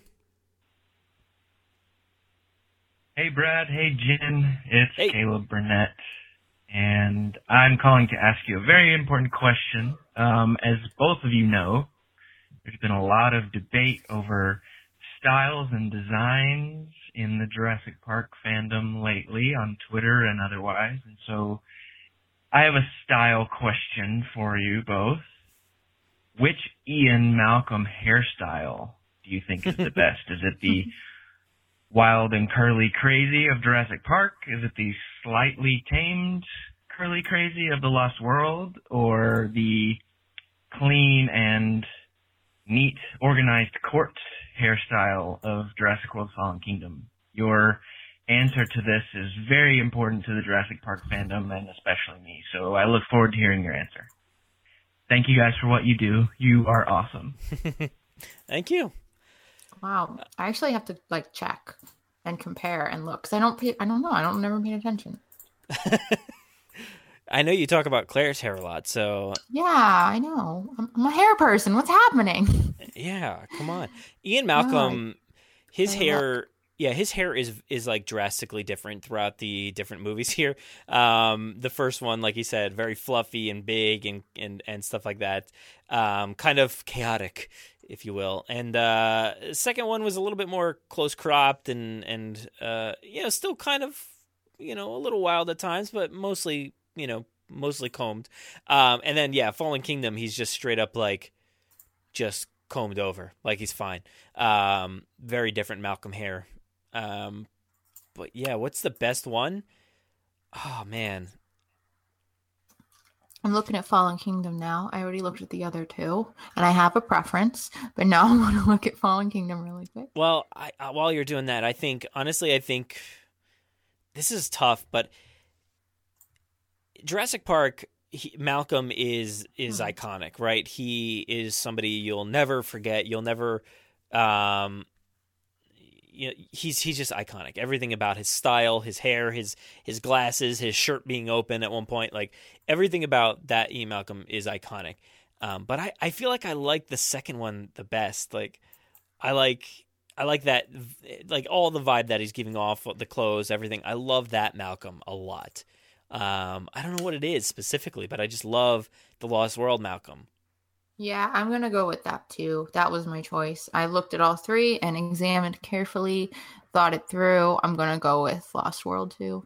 As well. Wow, I wasn't sure if you'd like pick it or you know pick something else because you just don't like that one as much. Well, but- you know, I don't discriminate hair based on movie, so I I all I look past that and I just I'll look at the hair and I'm looking at it and I'm liking this better. And I think the outfit and yeah, I'm feeling it. I'm feeling it. Yeah. Mhm. So yeah, I mean, if we're what what are we gonna have next though? Like, because like you said, you know, it's it's very like kept in in Fallen Kingdom, and and of course he's got the beard. What uh what's the next iteration of Doctor Ian Malcolm? Um, I know. I- don't know. I, I kind of like his look that he's got going on now, like without a beard, and I feel like that's probably the best way to go. To be honest, is the no beard, the big glasses, the gray hair, just kind of much more natural looking because it's very it's very combed in in Fallen Kingdom. But I kind of like his like oh, it's just awesome the vibe that he's got going now, especially like with his Disney Plus series and all that. I think it's perfect. Um, I'm trying to remember what he looks like. Yeah, yeah. I, you know what? I, I kind of like it because it, it's, it's, it. Yeah. I, I don't want. I want it to be different because now I didn't notice that they were all different and they are distinctively different. So yeah, I, Oh, I'm yeah. like, I want the new one. New one. Yeah, different. Yeah, and I mean, who knows what he's going to get into? So like, it's got to get messed up. It's got to get messed up. There's a Oh, promo here. What is this? This promo for like the for Jurassic World Evolution. I don't know what it is, but it's uh he's wearing like straight up like leather jacket, like black black rims and awesome hair. Like he's just the most stylish dude you'd ever see. He's awesome. He just is that way. Like I purple shirt and he's just nuts and it's great. He's always like eating and always drinking like Yes. He has to have Great. something.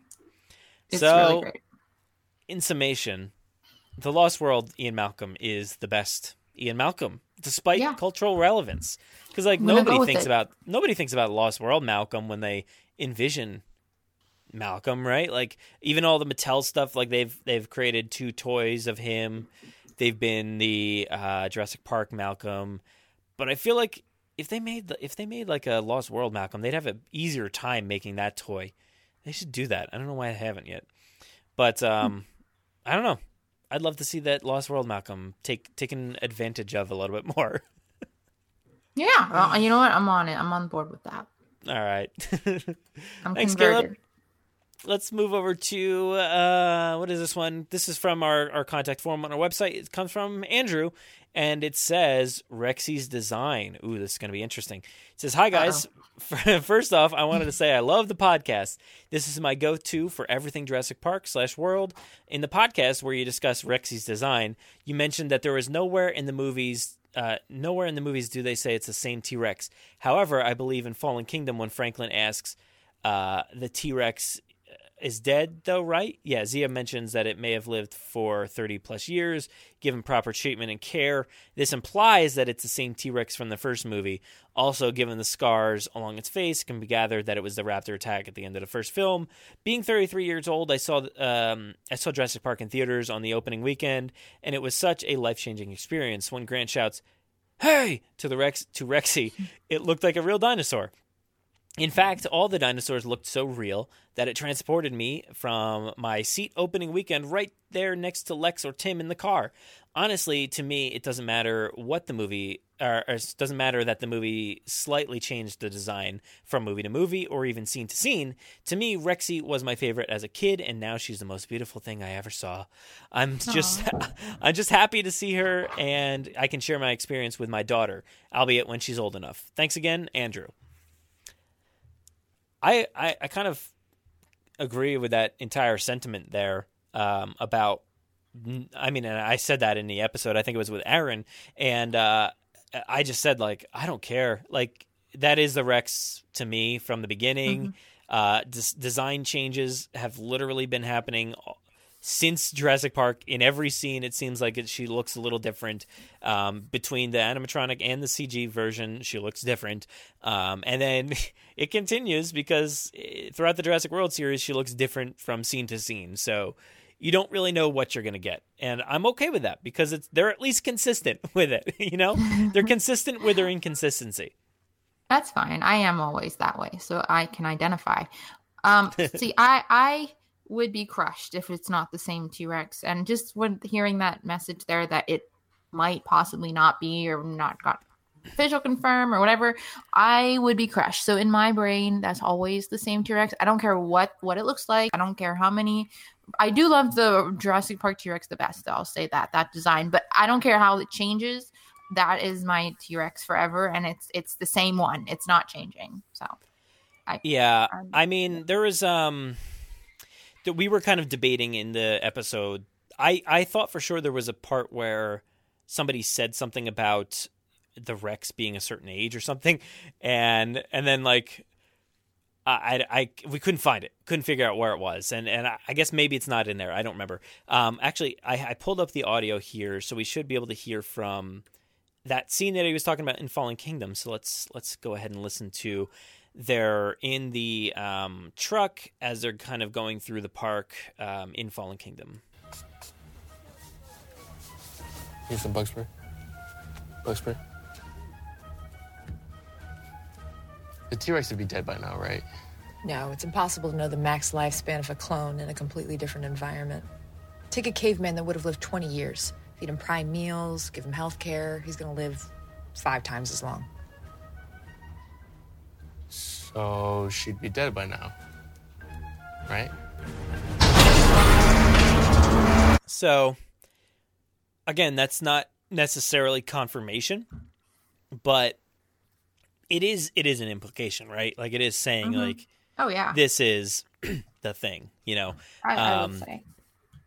Yeah, and I, I think it's common knowledge, and specifically the um the scars, like that. That's that's the given right there. Like the fact that the scars are on the face from the first movie. It, it, it it's the same one. There shouldn't be any kind of debate over that. Um, I don't know. Um, apparently there is, and uh, and the fact that we were we were talking about the design. I know I don't know if you were paying attention to all that or not, but like there was huge debates on on the the community or in the community about Yeah. the design choices and stuff like that, and um, it, it's rough, but like I think it comes down to the fact that like, and I think Tom backed us up with this. It's like it's the artist's choice, and that's the way it's going to be. Is is how the artist kind of it feels inspired and designs it from that point. Um, I think I compared it to animated shows, um, specifically in Star Wars, where you know you'll t- you'll have a character who is maybe live action brought into animated show, and it's still canon, and they choose to portray it differently, or even a second animated show where they take another character from a different animated show and portray her a little bit differently there too. So it's all up to the artist at that point, right? Yeah, I mean, I know I did see that huge blowout. I mean, I wasn't involved or nothing, but I did see it here and there, and it lasted a good amount of time, and that was nuts. I mean, I didn't realize that like that much pent up anger is in people from design changes. I, it really doesn't bother me. It's more the story. I mean, I have preferences on the T Rex, obviously, but if it doesn't, if every T Rex doesn't look how my preference is, that's totally fine. Just so it's the story holds up. And I mean, I can suspend belief if like one little thing is not the same. So I don't know. It is an artistic thing. I'm fine with it. I don't care. Just so it's Yeah. the same story wise. I yeah, see, I have preferences when it comes to like scene to scene portrayals. Um, eh, we talked about like there's a shot where it's just like after the battle and like Rex, Rexy, and Blue are kind of staring at each other, and there's just a horrible framing of the Rex, and it's it's not the design, it's just the the way it's portrayed and the way it's shot, whatever the case may be.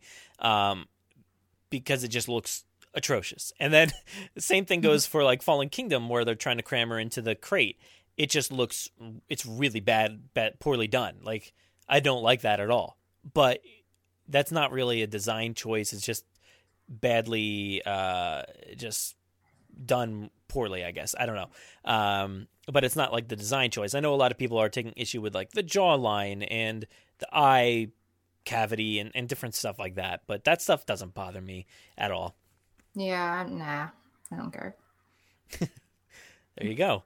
Uh, thank you. Uh, that was from Andrew, right? Yep. Um, let's move over to to another voicemail here from Yaroslav. Uh, what's going on, dude? Hey, Jad, Bren. This is What? uh Yaroslav, zeros four two eight. Uh, just calling to uh see how you guys are doing. Um, hopefully you guys are being uh safe and healthy. Um, I know it's tough times. You know, it's a little bit longer than we're hoping, but um, you know, just stay positive. Um, yeah, just you know, I'm sure you guys are gonna get a lot of questions about the delay for the film. You know, um, and what you guys uh, are expecting to follow with that. Um, but yeah, you know, um, just want to see how you guys are doing. You know, hopefully you guys are still um, keeping busy with Jurassic stuff and um, you know, get some good content out there. I know you guys always do. You know, just so we can, you know, keep up our spirits and um, yeah, hopefully. Uh, I will uh, call next time and come up with something better to talk about. But um, yeah, no, I just uh, hope you guys are doing well and uh, keep up the good work as always. Okay. All right. Bye. I I feel like he called literally just to to call us by the wrong names and then didn't know what else to say. Did you catch that in the beginning? I gotta play that beginning again. Hey, Jad, Bren. This is uh, yeah, that's pretty much it. Oh, that's like that's that's the the mailbag kind of like narrowed down to like one thing right there. It's And it's that's about right. I mean, if people are surviving the mailbag this long, this is the content that you deserve. Oh, but yeah, I mean, we've been we've been trying to do our best as far as like doing content, and I I've kind of like thought, oh, I'll have lo- loads of time to do stuff, but it's kind of been like the opposite. So I, I've done you know as much as I can, but uh, yeah, we're trying to you know stay positive for everybody. Sometimes it's tough, but uh, I think we've done a good job of it. Hopefully. yeah, I don't know how that's possible. Like, you really think you're going to have so much time, and then you're like, oh my goodness, I have less time. I don't know how. I don't know. I don't know how time works at all. I don't anymore. either. I don't either. It's a weird thing. No clue what day it is. Um, nope. thank you, dude. Uh, let's move over to another contact form submission from Brian, and it says the subject is Zara. And the message is there are a lot of people who think that Zara's death in Jurassic World was too violent, cruel, gratuitous, and went on for too long, especially since she didn't do anything wrong. What are your thoughts about it? Ooh, I like oh. this question. I have a new thought. I have because we always do the same thing. So I have yeah. something original. I have something okay. original. Okay. Original so thoughts. just. So just like a few weeks ago, maybe just last week, I don't know time, I don't know when it was.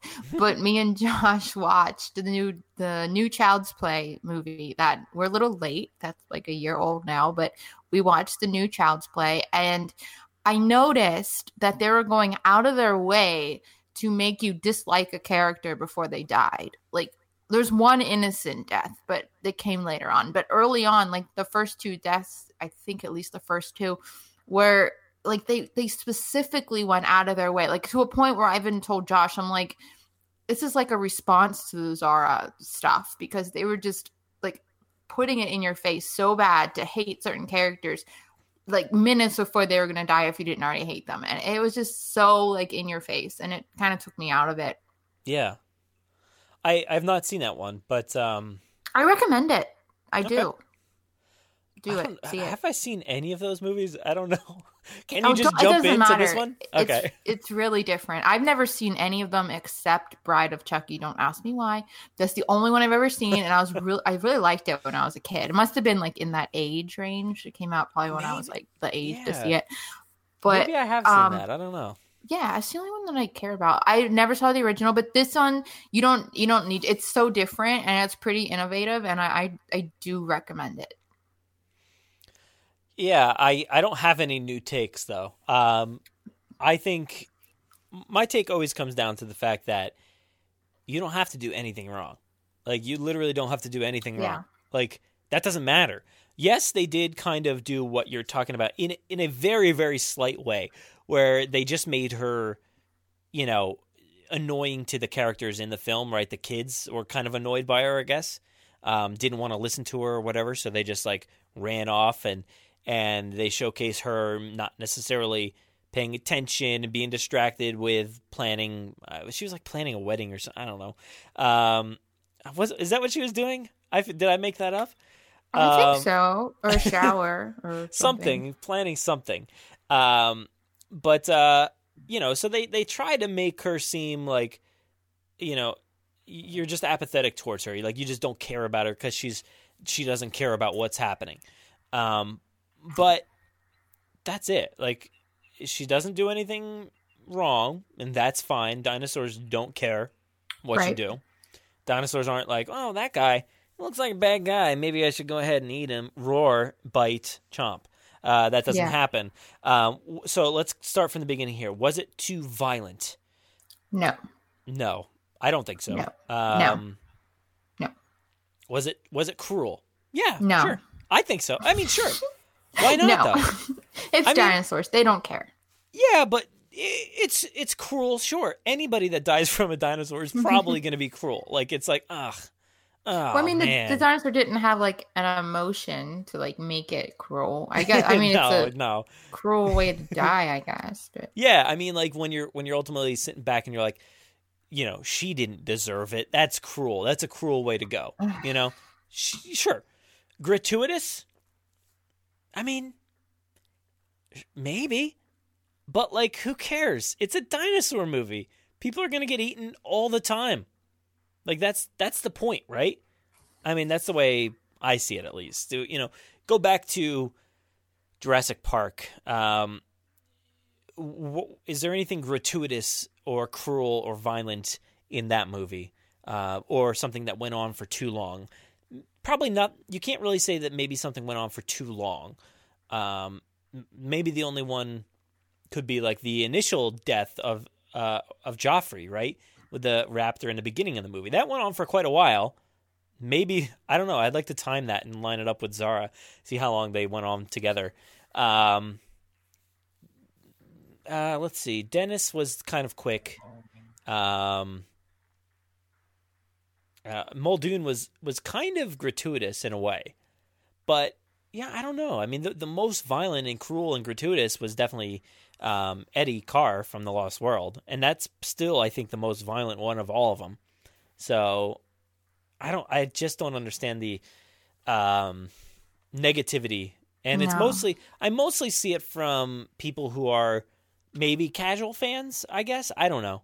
Um, I do see it from within the fandom too, but I I do see a lot of this like uh, commentary online that doesn't necessarily come from people within our circles of you know maybe even somebody who listens to this, but like people will be talking about Jurassic World just randomly, some celebrity or something. Somebody will comment under there, "Oh, I could I couldn't watch that after that girl was taken and drowned and thrown in the water." I'm like, "Ah, okay, Yeah, I know.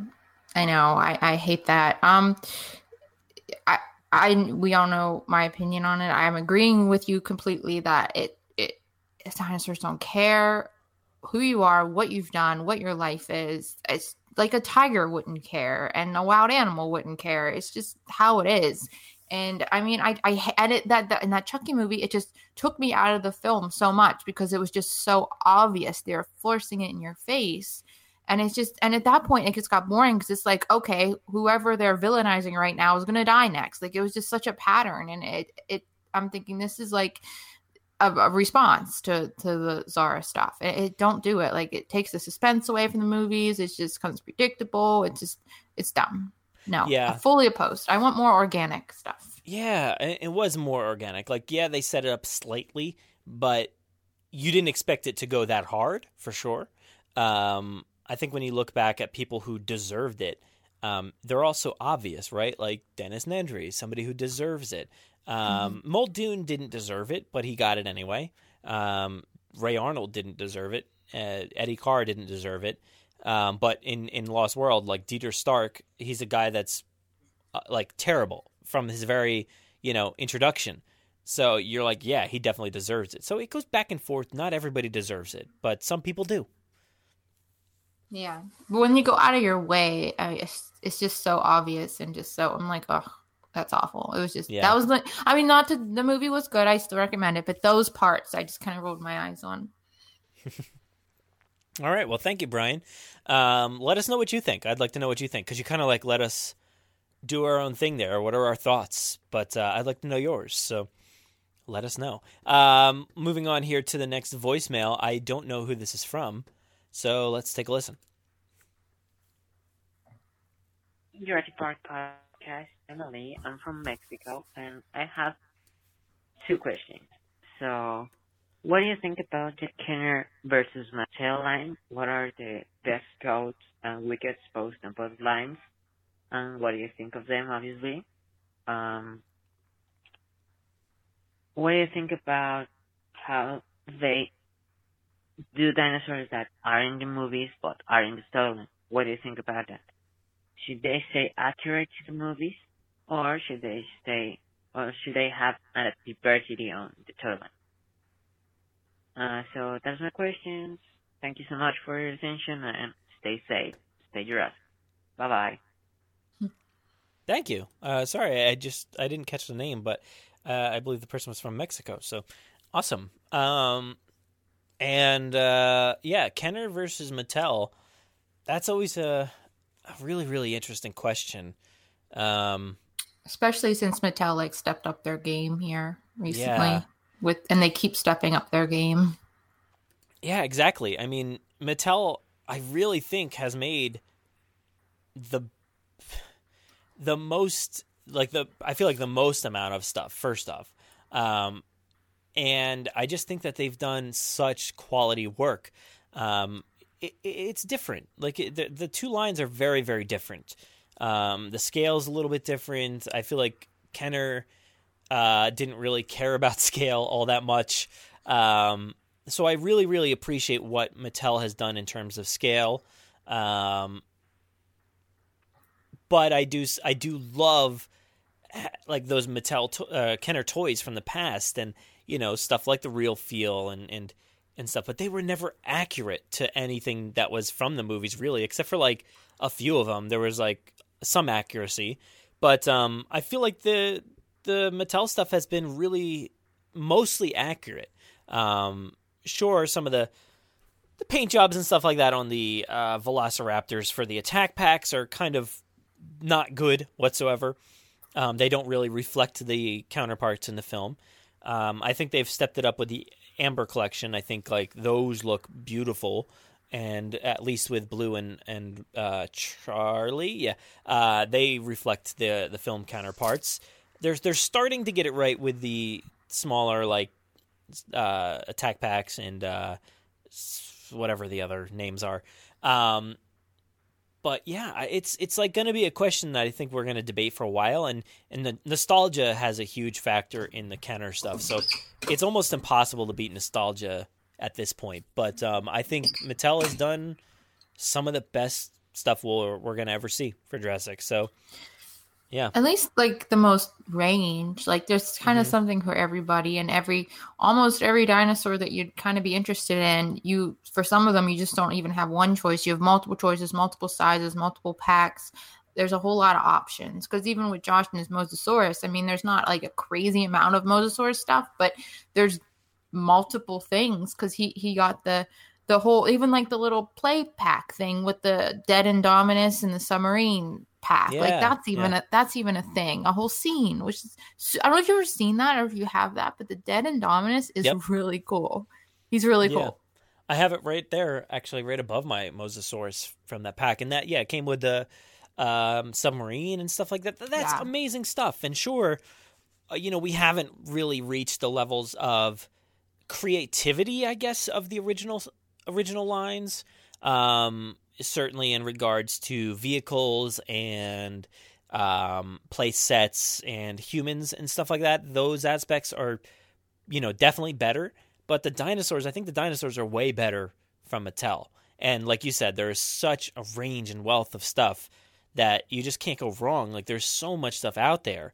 Um, and you know the the question about like should things be accurate to the films and, or not? Um, I, you know, I, I I like things to be accurate. Uh, If you're going to portray, you know, a dinosaur from the movie, be accurate. But if you if you're not, if you're going to create some other variant or whatever, do whatever you want. Like go crazy, go wild with it. Like I don't care.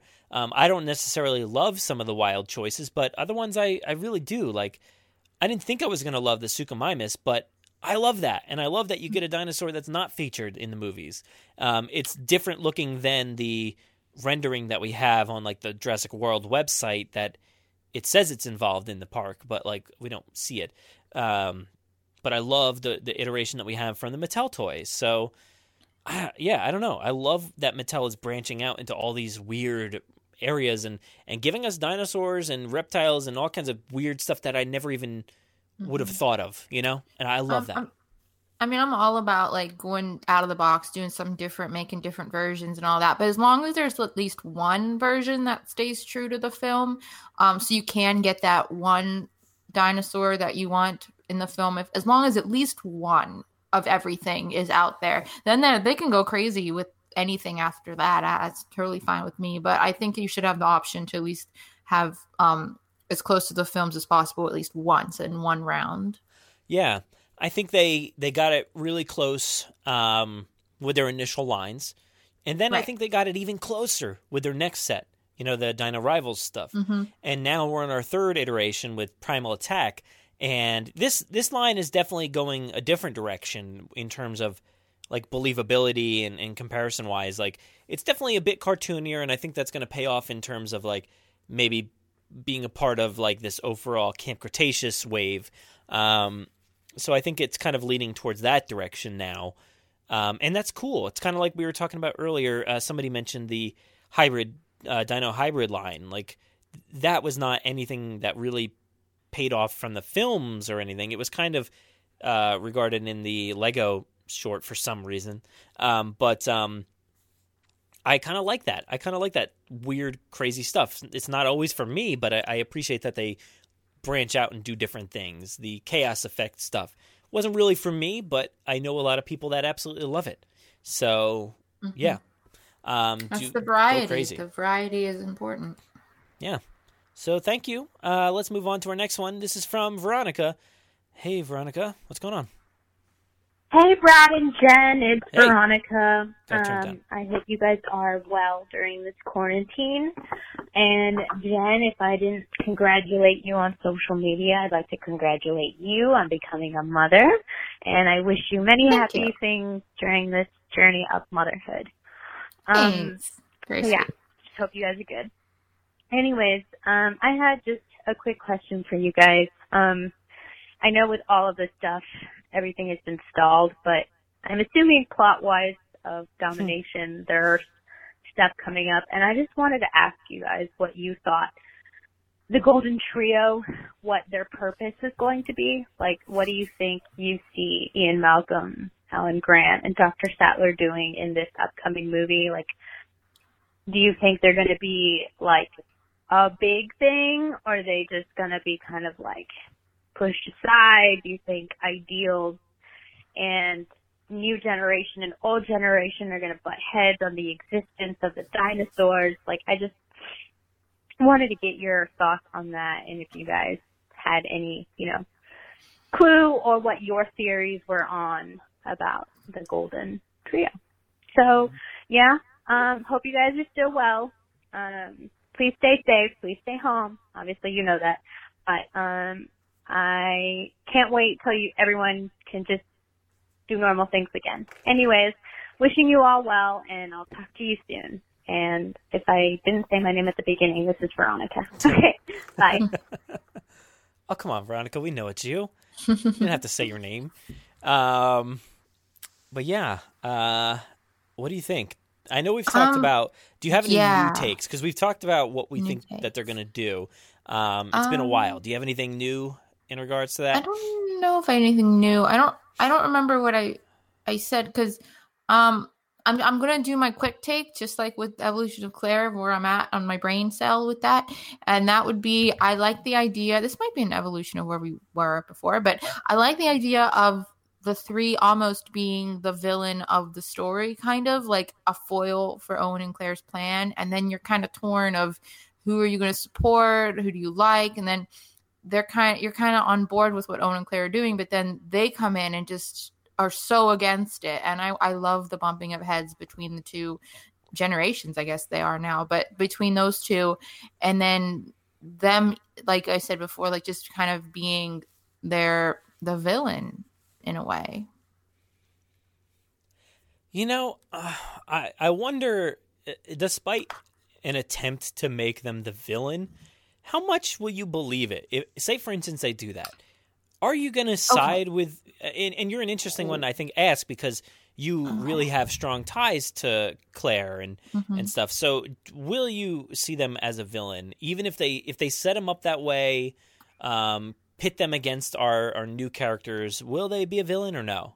See, here's where maybe villain is not the best word. Um, just really s- strong Antagonist? Maybe, yeah, maybe like really strong opinionated people that come from a background that we know, and and they have nostalgic ties that we're also tied to. But then we also have ties to the new movies. Like we we've been invested in them for like ten years by the time this is all over.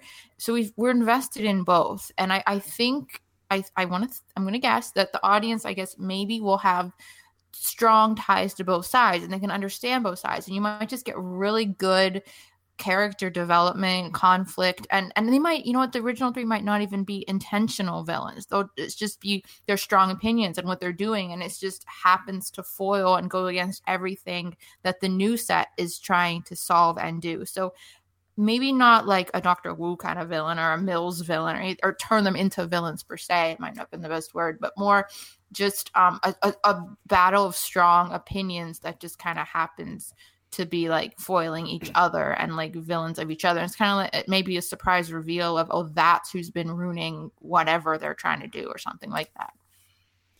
Yeah, that would be interesting if there was like some sort of reveal or something that we just didn't realize was happening. But um, yeah, I, I think that's probably going to take place as far as um, you know being antag- antagonistic to the heroes of today. Um, I think that has to probably happen, right? I mean, everybody's going to be uh, they're going to come with their their backstory, right? I, I, would assume that they're not going to like forget that stuff happened. Um, so uh, you know, I feel like even Ian Malcolm, he came with his his his backstory intact. Like he he was antagonistic to Yeah. the the main plot here. Like he was the guy saying, uh, "Let na- nature take its course." Uh, But let he them, didn't let them interact go with the way of the dinosaurs. What's he that? had no scenes with anybody. I, I need like face to face, strong Sure. opinion, like actual scene interaction. Yeah. Oh, that's fair too. I mean, we definitely, absolutely need that. But like, when, when it came down to it, he was against what Claire wanted to do because all Well, she yeah. wanted to do was save them. So, um, I, I think no matter what happens, he'll, I I don't think there's going to be a change of mind. I I laugh when I say that because yeah, I guess they kind of did that with Jurassic World and Jurassic World: Fallen Kingdom, um, with Claire and all that. But um, there could be a change of mind. Maybe he's like, oh, dinosaurs on the mainland are a great idea. I I just cannot hear any of them. Maybe maybe Ellie Ellie is the only one I can kind of see not being so um um harsh, I guess, I towards don't know. them because In Jurassic Three, I mean, she was pretty pretty adamant about that, about hating all of it. was she I, I mean I feel like she was I think she was. intrigued a lot and um I don't know maybe she would be but um Well, I don't know I feel oh, like she was more a intrigued in that movie um Um, what was my thought? I did have a thought. It was floating around. So I, I don't really want to touch on it too much, but it, and who knows the validity of it still. But um, there was that synopsis that went out. Mm-hmm. Kind, I don't. Do you remember the synopsis for the for I- Dominion? Yeah, I, yeah, I, I vaguely remember it. Vaguely. So I mean, it. it uh, I don't know. I I don't. I, don't know. I can't really talk about it. I guess I don't want to like spoil it just in case people didn't read it. But um, I could see that happening. Whatever was in there, I guess. Um, I think after what happened in Jurassic Park three, you have Alan and Ellie tied together again. Um, maybe not necessarily like you know relationship wise. Like I don't, I, I really don't. I hope they at least like give some backstory as to like where they are, where they stand right now, um, and not necessarily just be like, oh, they're together. Let's forget everything that happened in the past. Um, I don't want that to happen. Um, but I could see them after the events of Jurassic Park three, um, you know, becoming closer again. Um, you know, working together maybe. Um, and then Malcolm, he's always kind of like a, lo- a lone wolf, right? Like he he doesn't even have like family ties barely. Um, so I could see him being a lone wolf, wolf doing his own thing. But I definitely want them pit against each other, um, Mhm. but not to the point of like arguing and, and getting into big fights and stuff like that, or, or really, you know, disliking each other. I just I want to see Owen and, and Grant like disagree, but like more comedically and just kind of like see them butt heads. That's all. I really have a tension, I guess. Like a, even a light tension, but some kind of yeah of light light tension yeah kind of like what malcolm and, and grant had in the first movie there was Mhm. a bit of tension there but nothing like too serious it was kind of like jokey um, so i'd kind of like to see that with owen too and we, I we all know how tied i am to owen and him dying so i definitely know. need that yeah. Um, I, my thought did come back. I don't know how relevant it is where we went in the conversation, but i I'll say it anyway. Um, one thing that I really like about it is that our Owen and Claire have um, such strong opinions about what they lived through in Jurassic World, and they they did live through that, and they're still living through the consequences now. But they have, rightly so, very strong, strong opinions and close to that with them. And then the main three have kind of been so away from it for so long, but yet they will always share what happened in Jurassic Park and have strong opinions and life experience about that. And so both sides just have such strong opinions about what they experienced Mhm. that I just think if you put that in the same room, it's not even a matter of just opinion itself. It's just a matter of like what you your personal feelings and your your personal how you're handling that continued trauma probably and how you're dealing with the aftermath still because i'm sure that the three never really can live fully normal lives. I mean you never know but especially with jurassic world coming out and that park opening i wonder how that affected them. If media came asking what they think about the park like i wonder if we'll ever get any shout outs about when the park opened and what what the original three thought of that and thought of what claire was doing and thought of that whole scenario. So there's just there's literally a generational divide and they both experience such strong things uh, with that. So I, i'm really curious to see how that will react in the same room. Yeah i i they do have strong reactions and thoughts uh the old cast for sure. Um but like total total time and I, I, don't think that really necessarily impacts you differently. Like you have a traumatic situation it's going to be traumatic no matter what and you're going to always remember it. But like yeah grant and and ellie maybe max have like four no he grant has like maybe four days worth of experience right? With these dinosaurs outside of his dig dig site stuff. Yeah. he was on the uh, first island for maybe like two days max you know not even um it was kind of just like overnight. And then Malcolm, same thing, like overnight. Um, but then the, you know Malcolm has another overnight or two days or however many in Lost World, so it's not not a whole lot of time. But yet, Owen and Claire have ten years, pretty much. Like maybe maybe a little less for Owen, depending on when he came in. If it was 2012, I don't know. Um, I think that's what the Lego series says, right? I don't know if it says anywhere else. Does it? Oh, I don't know. I don't think so. Uh, but Claire has at least 10 years worth of experience at that park successfully. Like they have 10 years of success behind them. So yeah, their viewpoint's going to be a bit different. Um, these other ones have four days max between them, like of bad experiences. Mm-hmm. So I don't know. I, I, would love to see a, a flip like of what we expect, and maybe Grant and Ellie are advocates now somehow that would be interesting to see the tables turned, you know, because so much years, so many years have gone by, um, and I, I keep mentioning the uh, Lego series, but like they've all been in it. Like uh, Grant went, or no, I guess I guess Ellie hasn't been in it, but Grant went to the island in the Lego series, and Malcolm went to the island in the Lego series uh, to to the new park. So I wonder if that ever happened. That would that would be interesting to know. Yeah, exactly. Exactly. And maybe if it did, maybe if they did, you know, maybe Owen left or not Owen, uh, Ian left the, the the new park still jaded and not really into it, but maybe maybe Grant left with like a newfound appreciation. You know, that could be interesting if he did. Um, and then took that to Ellie and they kind of figured out a way to help them. Um, that would be really, really interesting to find out. Because look, we just found out that there was another um, person who started this entire thing Benjamin Lockwood. We literally just found out, like in 2018. Um, so they could come back and say that they Grant and Ellie were a major part of this park. You know, this the establishment of the new park. Um, it could happen. I mean, anything could. I'm really excited to see what's going to happen, though. Yeah, yeah. So it's hard to uh, give a new take per se because we probably talked about it a few times. But mm-hmm. I think my new take would be maybe the approach is, is flipped with Alan and Ellie. Maybe they are into it. Maybe they're a good part of this. Um, but let's move on to the next one, which is from Mike. What's going on, Mike? Hey, Brad. It's uh, Mike Christich.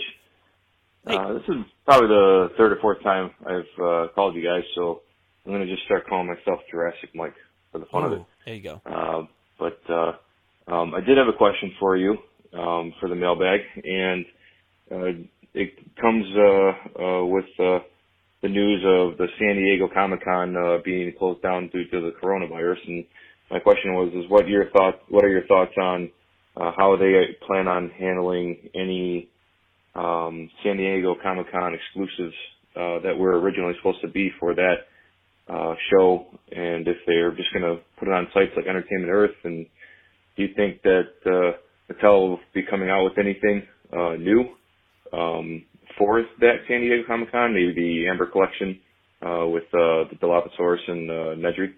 Um, So I just wanted to get your thoughts on that. And um, uh, one of the other things that I did was I uh, I was at I was able to get my hands on that uh, Fanattik Reveal 24 karat gold plate uh, VIP ticket. Um, Ooh. that thing looks amazing, and I can't wait for it to come in the mail. Uh, I I guess it sold out within the first half hour, which, uh, given that it was only limited to a thousand, uh, that completely makes sense. So I look forward to hearing your response, and uh, stay safe and stay Jurassic. Bye. I did see that ticket. That thing's cool. That thing is cool.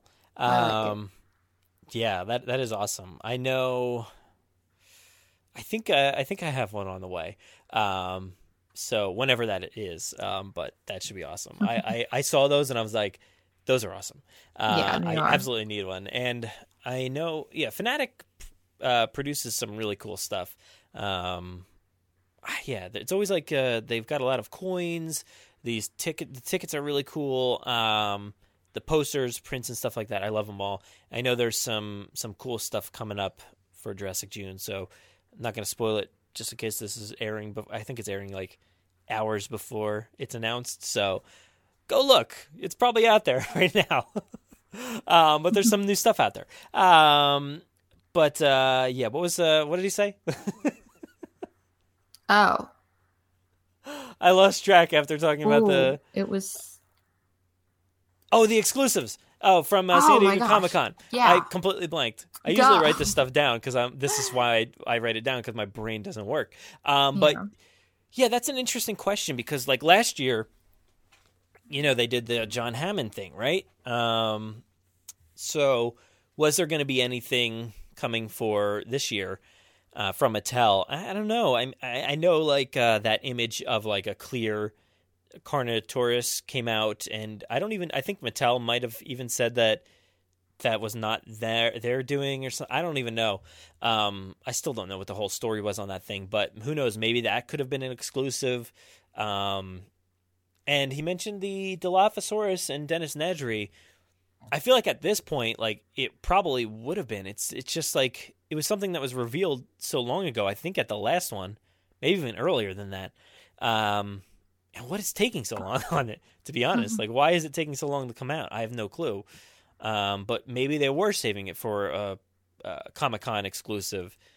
But um, yeah, I guess we won't know. I think are they still doing something online for Comic Con? Do you know? Uh, I haven't seen anything. I haven't actively looked, but I haven't seen anything either. Yeah, I haven't. I haven't looked either. I know some of the canceled cons and stuff um, have taken like an online approach with some of their aspects, but I don't know. I honestly don't know anything about uh, Comic Con, but um, I think I think he's kind of uh, got it on the nose there that if there is anything, it's going to show up on like an online marketplace, like Entertainment Earth or something, or Mhm. and I feel like that's really isn't that like the only retailer that they actually like work with online. I think um, maybe maybe no, I guess not. Zavvi or Fanattik. I don't think like the toys don't really show up on those sites at all, um, as far as I know. Um, I guess they could maybe do like an Amazon exclusive. Um, oh, they did GameStop, right? GameStop was one, but like now you're seeing Ian Malcolm Amber Collection sell for like seven dollars. So like that was kind of a bust, I guess. I just think the figure was bad, to be honest. But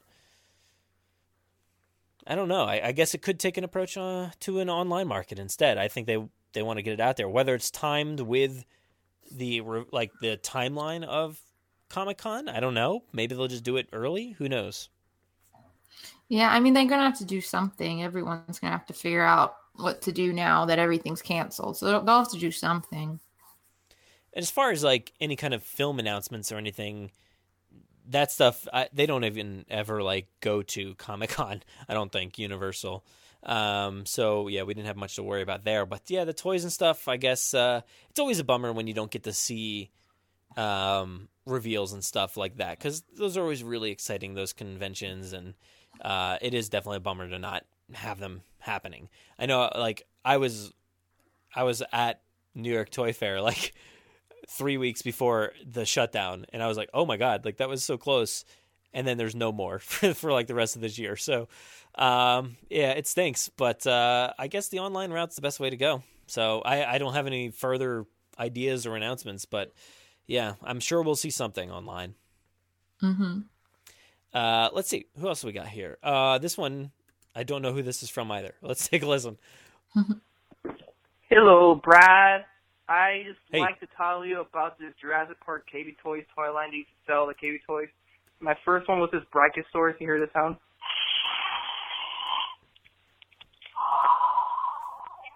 Bring me back to these nostalgia years. I was so young. I was so small. I used to have that Brachiosaurus. I had to buy a new one because my mom couldn't find it. My mom's really not that good with nostalgia, though. Oh. So I hope this one goes to the podcast, though. Thank you. Well, it's here. We uh we all heard it. That was a Brachiosaurus, right? That's, is that what he Mhm. said? Yeah, I think uh so. do you have do you have anything from like KB Toys? Do you remember KB Toys? Um, our mall had a KB Toys, but Yeah. I don't know. Other than that, that's my only memory Yeah. that it was there. it, it existed. KB Toys was there. Yeah, you heard it here it. first. Um, yeah, I, I mean, I don't have like a lot to add to that either. Um, I didn't really. Uh, during that timeline, I just time frame, I guess. Uh, it felt like a different timeline because I those toys like during the Jurassic Park three and onward era, I didn't really connect with them, so I I wasn't really into the whole, you know, different sizes. Like we were talking about scale and stuff with Mattel, and they've nailed the scale. Um, all these scales from from that era were just like so strange. Um, I don't know. It just it didn't really. I didn't get into them as much. I love KB toys, but um, didn't really get into those toys all that much. So I don't have much to to kind of add to that. But um, yeah, and I guess it kind of goes to uh, exclusives because those were exclusives back then. So maybe I, we're kind of dying with toy retailers. So maybe we'll see something at Target again, like Target and Walmart. I don't know. I don't know what they're going to default to in these these strange, strange times. I don't know. I'm so helpful with these discussions. when it comes to toys, I'm I'm literally useless. I'm like I just don't know. Well, yeah. I mean, I, I don't know a ton either. Um, but this KB Toy stuff, uh, again, I I know even less. I know it was like I think there was like a lot of repaints and stuff like that. Um, and and something the caller mentioned was you know being so small at that time and collecting these toys and the nostalgia of it all. And if this was like the era where you know this was your first introduction or you know the the major time period where you collected these toys yeah it's going to be really impactful for you so i appreciate that i have i can totally appreciate where everybody's coming from they loved these uh kb toys or or you know jurassic park 3 toys but uh for me it just it was a time where i was in high school and felt too cool for this and and didn't wasn't really into it but now i'm collecting toys like crazy so um you're never too cool for toys No, not now. I mean, I yeah, I always like toys. I was in I was in our KB Toys once. There's our there's my connection. People just turn off by now. They're they're done. They're like, yeah, we're done. Oh gosh. Uh, let's go to our last one here.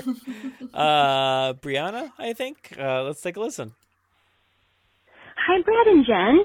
My name is Brianna. I've always wondered about Claire's cell phone ringtone in Jurassic World. I've always thought it sounded like the Jurassic Park theme. Da-na-na, da-na-na, but higher and faster, you know? Yeah. I'm wondering if you thought this too. If only she'd let it ring a few more times, we might hear da-na-na, na-na, na-na. But of course, in tune. Hold on. I'm Sorry. curious about your thoughts. Thank you for taking my question. Bye. Sorry, I like trampled over it with sounds from the score. Let me let me go back to the end of that. But of course, in two more times, we might hear da na na na na na na. But of course, in tune. I'm curious about your thoughts. Thank you for taking my question. Bye. All right. Yeah, if I didn't have the volume blasting. um You know, I feel like I've heard people talk about that before. Um, I've heard that also with. I feel like I've heard that uh, with like uh, the keypad in like Fallen Kingdom or something. Oh yeah, I heard that one too. Someone confirmed that, didn't they? That the number keys were like the first couple notes to the Jurassic theme. No, did they? Uh, I, I I've I never really picked those. Someone did. I've never really picked those out, but after hearing her um, kind of sing that uh, ringtone, I, yeah, I can I I recognized it, and then Yeah. I think it could be, you know. Um, but I- yeah, if we heard it a little bit more, I didn't think that, but I like it. it rang when her sister called. Right? When was Yeah. that? Um, When she was Oh, going she's- to Owen's Yep, here it bungalow, is. which was before that. Karen, you're supposed to call. Are you having fun? Uh, okay, here, here's self. Here it is. Uh, oop, I just missed it. All right, so we're gonna hear. Wait, she's Zach. not with you? All right, so Hmm. big difference there. There's there's an extra note, right? So it's not Yeah. just do do do do do do do do do do do do. It's do do do do do do do do. Yeah. So you would have to just go do do do do do do do do do. That's the content everybody's Aw. chiming in for. He's Um, crushed all of our dreams. sorry, uh, sorry, Brianna. Um, I guess it's not. Let's go back and listen to that. Uh, Aunt Claire gave us passes so we don't have to wait in line. Wait, she's not with you? With you? So, I will say though that it still could be a reflection of the, the the score. You know, maybe they're just like, that's too obvious if we if we you know put those notes in sequential order like that. So maybe they added the extra tone as kind of like a you know a nod, but not necessarily a direct copy. I mean, if they're picking up, like making up their own little tones, and and they thought it enough to um with the code, with the number code and all of that to make that sound like Jura- like the first couple notes of Jurassic, then I would assume if they're making up their own tones, they would throw something like that maybe in there. Yeah, I mean, I wouldn't put it past them. I have no clue if that is like a an actual ringtone or not because it could be. It could just be some like random re- ringtone. All right, guys, we're gonna go through all the ringtones on my iPhone. What kind of phone does she have? Do you know? is it an iPhone? I do not know. Well, I don't. I know. Um, I should. I'm yeah, you slipping. should know this. What's going on? I am. I'm slipping so bad. What's wrong Ugh, with me? gosh. I would. Old me would have known that. I probably could have like looked at the movie and, when I was just on there, but uh, oh no, she was driving in her car. So, um, I don't know where did that moment happen with uh, keypad. And more lucrative, I guess. Right. We've reactivated the old facilities, updated the technology, and imported the best genetics. I don't. I don't hear anything. This Is it when- operation when has Maisie many does years in the planning. Genetic power is an uncharted Um, frontier. The potential for growth maybe is more than you. So that's that's a little bit farther in the movie. Um, yeah, it's. it- oh, here it is. here we go. Yeah, it is. I think it is it. To be able to pinpoint these keypad sequences is kind of ridiculous.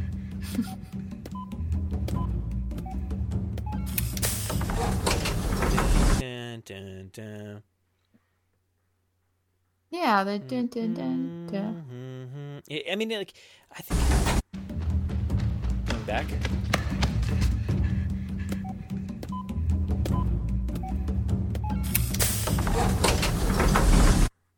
Dun dun dun dun. Right. So I'm I'm feeling like it it could sound like the family cue from uh, Jurassic Jurassic World. Let me see if I can bring up this score now. I'm like bringing up all this uh, all these different programs here. Hold on, let me see if I can add this to our call. Uh, oh no, it took away our phone. Oh, that was the last call anyway. Um, I don't know. It still sounds like the Jurassic Park theme a little bit to me.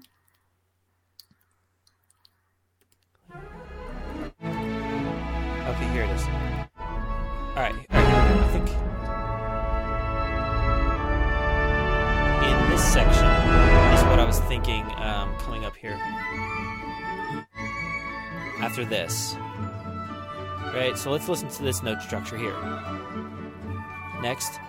Do, do, do. I don't know. It sounds like it could be similar. But there's like way more notes in that other one.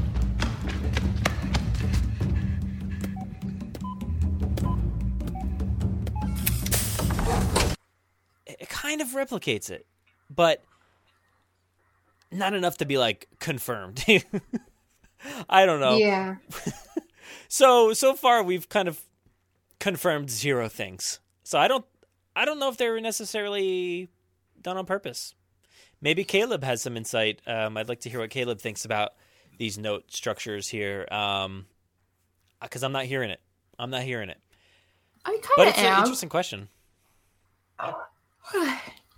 Clearly, his first. See, I feel like it's this like do do do do do do.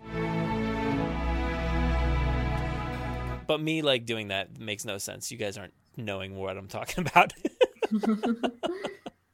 All right, so let's wrap it up there.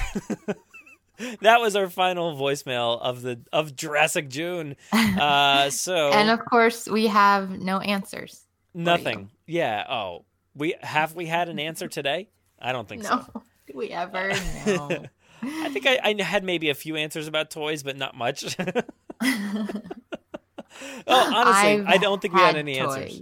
before. Yeah. Have you had toys? I've had toys. I- That's an answer. I have. That's it. That's all All right. So what what do we uh, what are we doing here? Um, where can everybody find What's you online if they want to Um, do so? If you want to do so, you could find me at Jennifer underscore Lynn 89 on Twitter, at the Bryce Dallas Howard Network, at BDH Network, and BryceDHoward.com, and the Jurassic Vault, JurassicVault.com. Awesome. What are you guys working on over there currently? Um, right now, I think I just finished Lost World. Everything except the um the uh the screen caps. I did everything except the 4K screen caps. I have them all made. I just have to edit them. But think Oof. Lost World's pretty much done. I'm doing theme parks right now. Oh yeah, and if that that one is any indication, that's a great picture. Yeah, see, that's why I had it so fresh in my mind because I'm literally in the theme park folder like all the time now, trying to fix it, figure it out, decide what's what. Most One of the time, I don't know. One day, an epic Jurassic party in a theme park has to happen. We'll we'll start planning it now. It's gonna be planned. Let's do it. I'm planning it. Gonna have tables. Gonna have tables we- all over, candles, Wow. what looks to be small gotta- rocks, and flat and napkins. We gotta get them to like rebuild that entire waterfront. Uh, yeah, let's let's start there.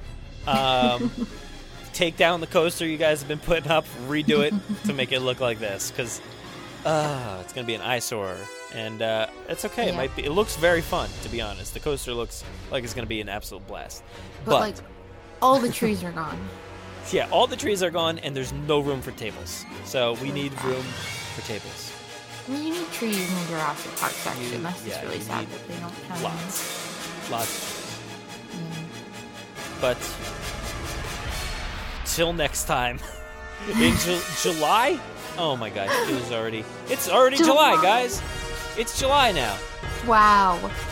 What on earth? Okay. We'll see you next time, guys. Bye. Bye.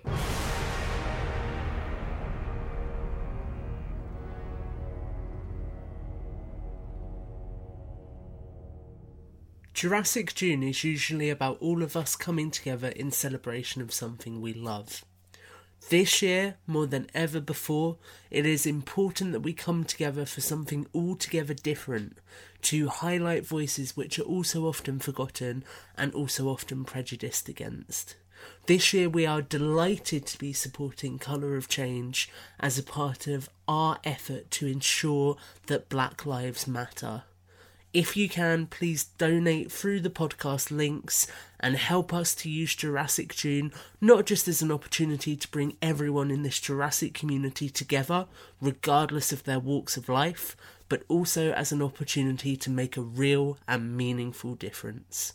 We're sure you'll get behind this initiative and we appreciate all your support. So thank you as always for all you do. Thank you so much for listening to the 236th episode of the Jurassic Park podcast. Thank you so much to Jen for joining me again for another Jurassic mailbag. It is always so comforting to chat with Jen about anything Jurassic, and you guys all have such great questions. And I know, you know, outside of uh, you know what is going on today with you know racial injustices and and everything else. We also have the pandemic, so I know a lot of you are asking questions about how that'll change the future of Jurassic, and hopefully we answered your questions uh, well enough here. I I know sometimes it's hard, but we we have a lot to discuss and a lot of hope for the future and a lot of faith that everything's going to you know be fine here for the franchise and it is kind of like i said in the beginning uh, it does feel a bit superfluous to to try to discuss jurassic in a meaningful way when there's such um, you know, just rough things going on in our country and around the world. But I hope you guys appreciate any time that we take to discuss Jurassic, and um, I really, really appreciate any amount of time that you take to listen to us. So please do not forget the charity drive that we have going on on our website. You can you can donate via Venmo. You can donate v- via um, PayPal.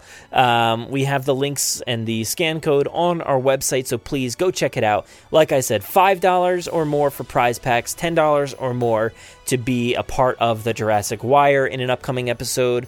We will be adding more prizes uh, throughout the month. So please stay tuned to those prize packs to see how they change and how they update. Everything that's in there now will stay there. There's nothing going to be taken away.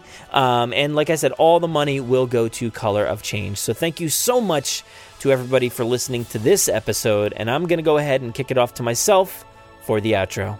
Thanks. Saddle up. Let's get this movable feast underway. Please give us a follow on Twitter at Jurassic Park Pod and myself at Brad Jost. Also on Facebook and Instagram at Jurassic Park Podcast. Don't forget to join the Jurassic Park Podcast group on Facebook.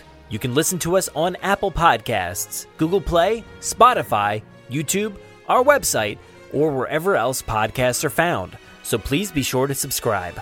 Also, don't miss our toy hunts and reviews, in depth bonus content, live streams, gameplay, events and theme park coverage, and so much more on our YouTube channel.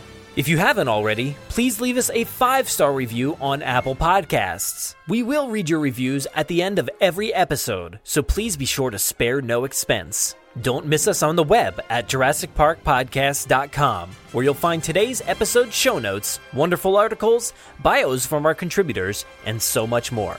If you want to get a hold of us, you can fill out the contact form on our website or email us. JurassicParkPod at gmail.com. We're always looking for new segments, contributors, mailbag submissions, or anybody who just wants to say hello. Feel free to call our voicemail line at any time to leave us a message. That number is 732 825 7763.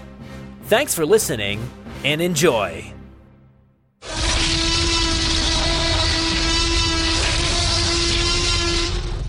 Five minutes. Drop what you're doing and.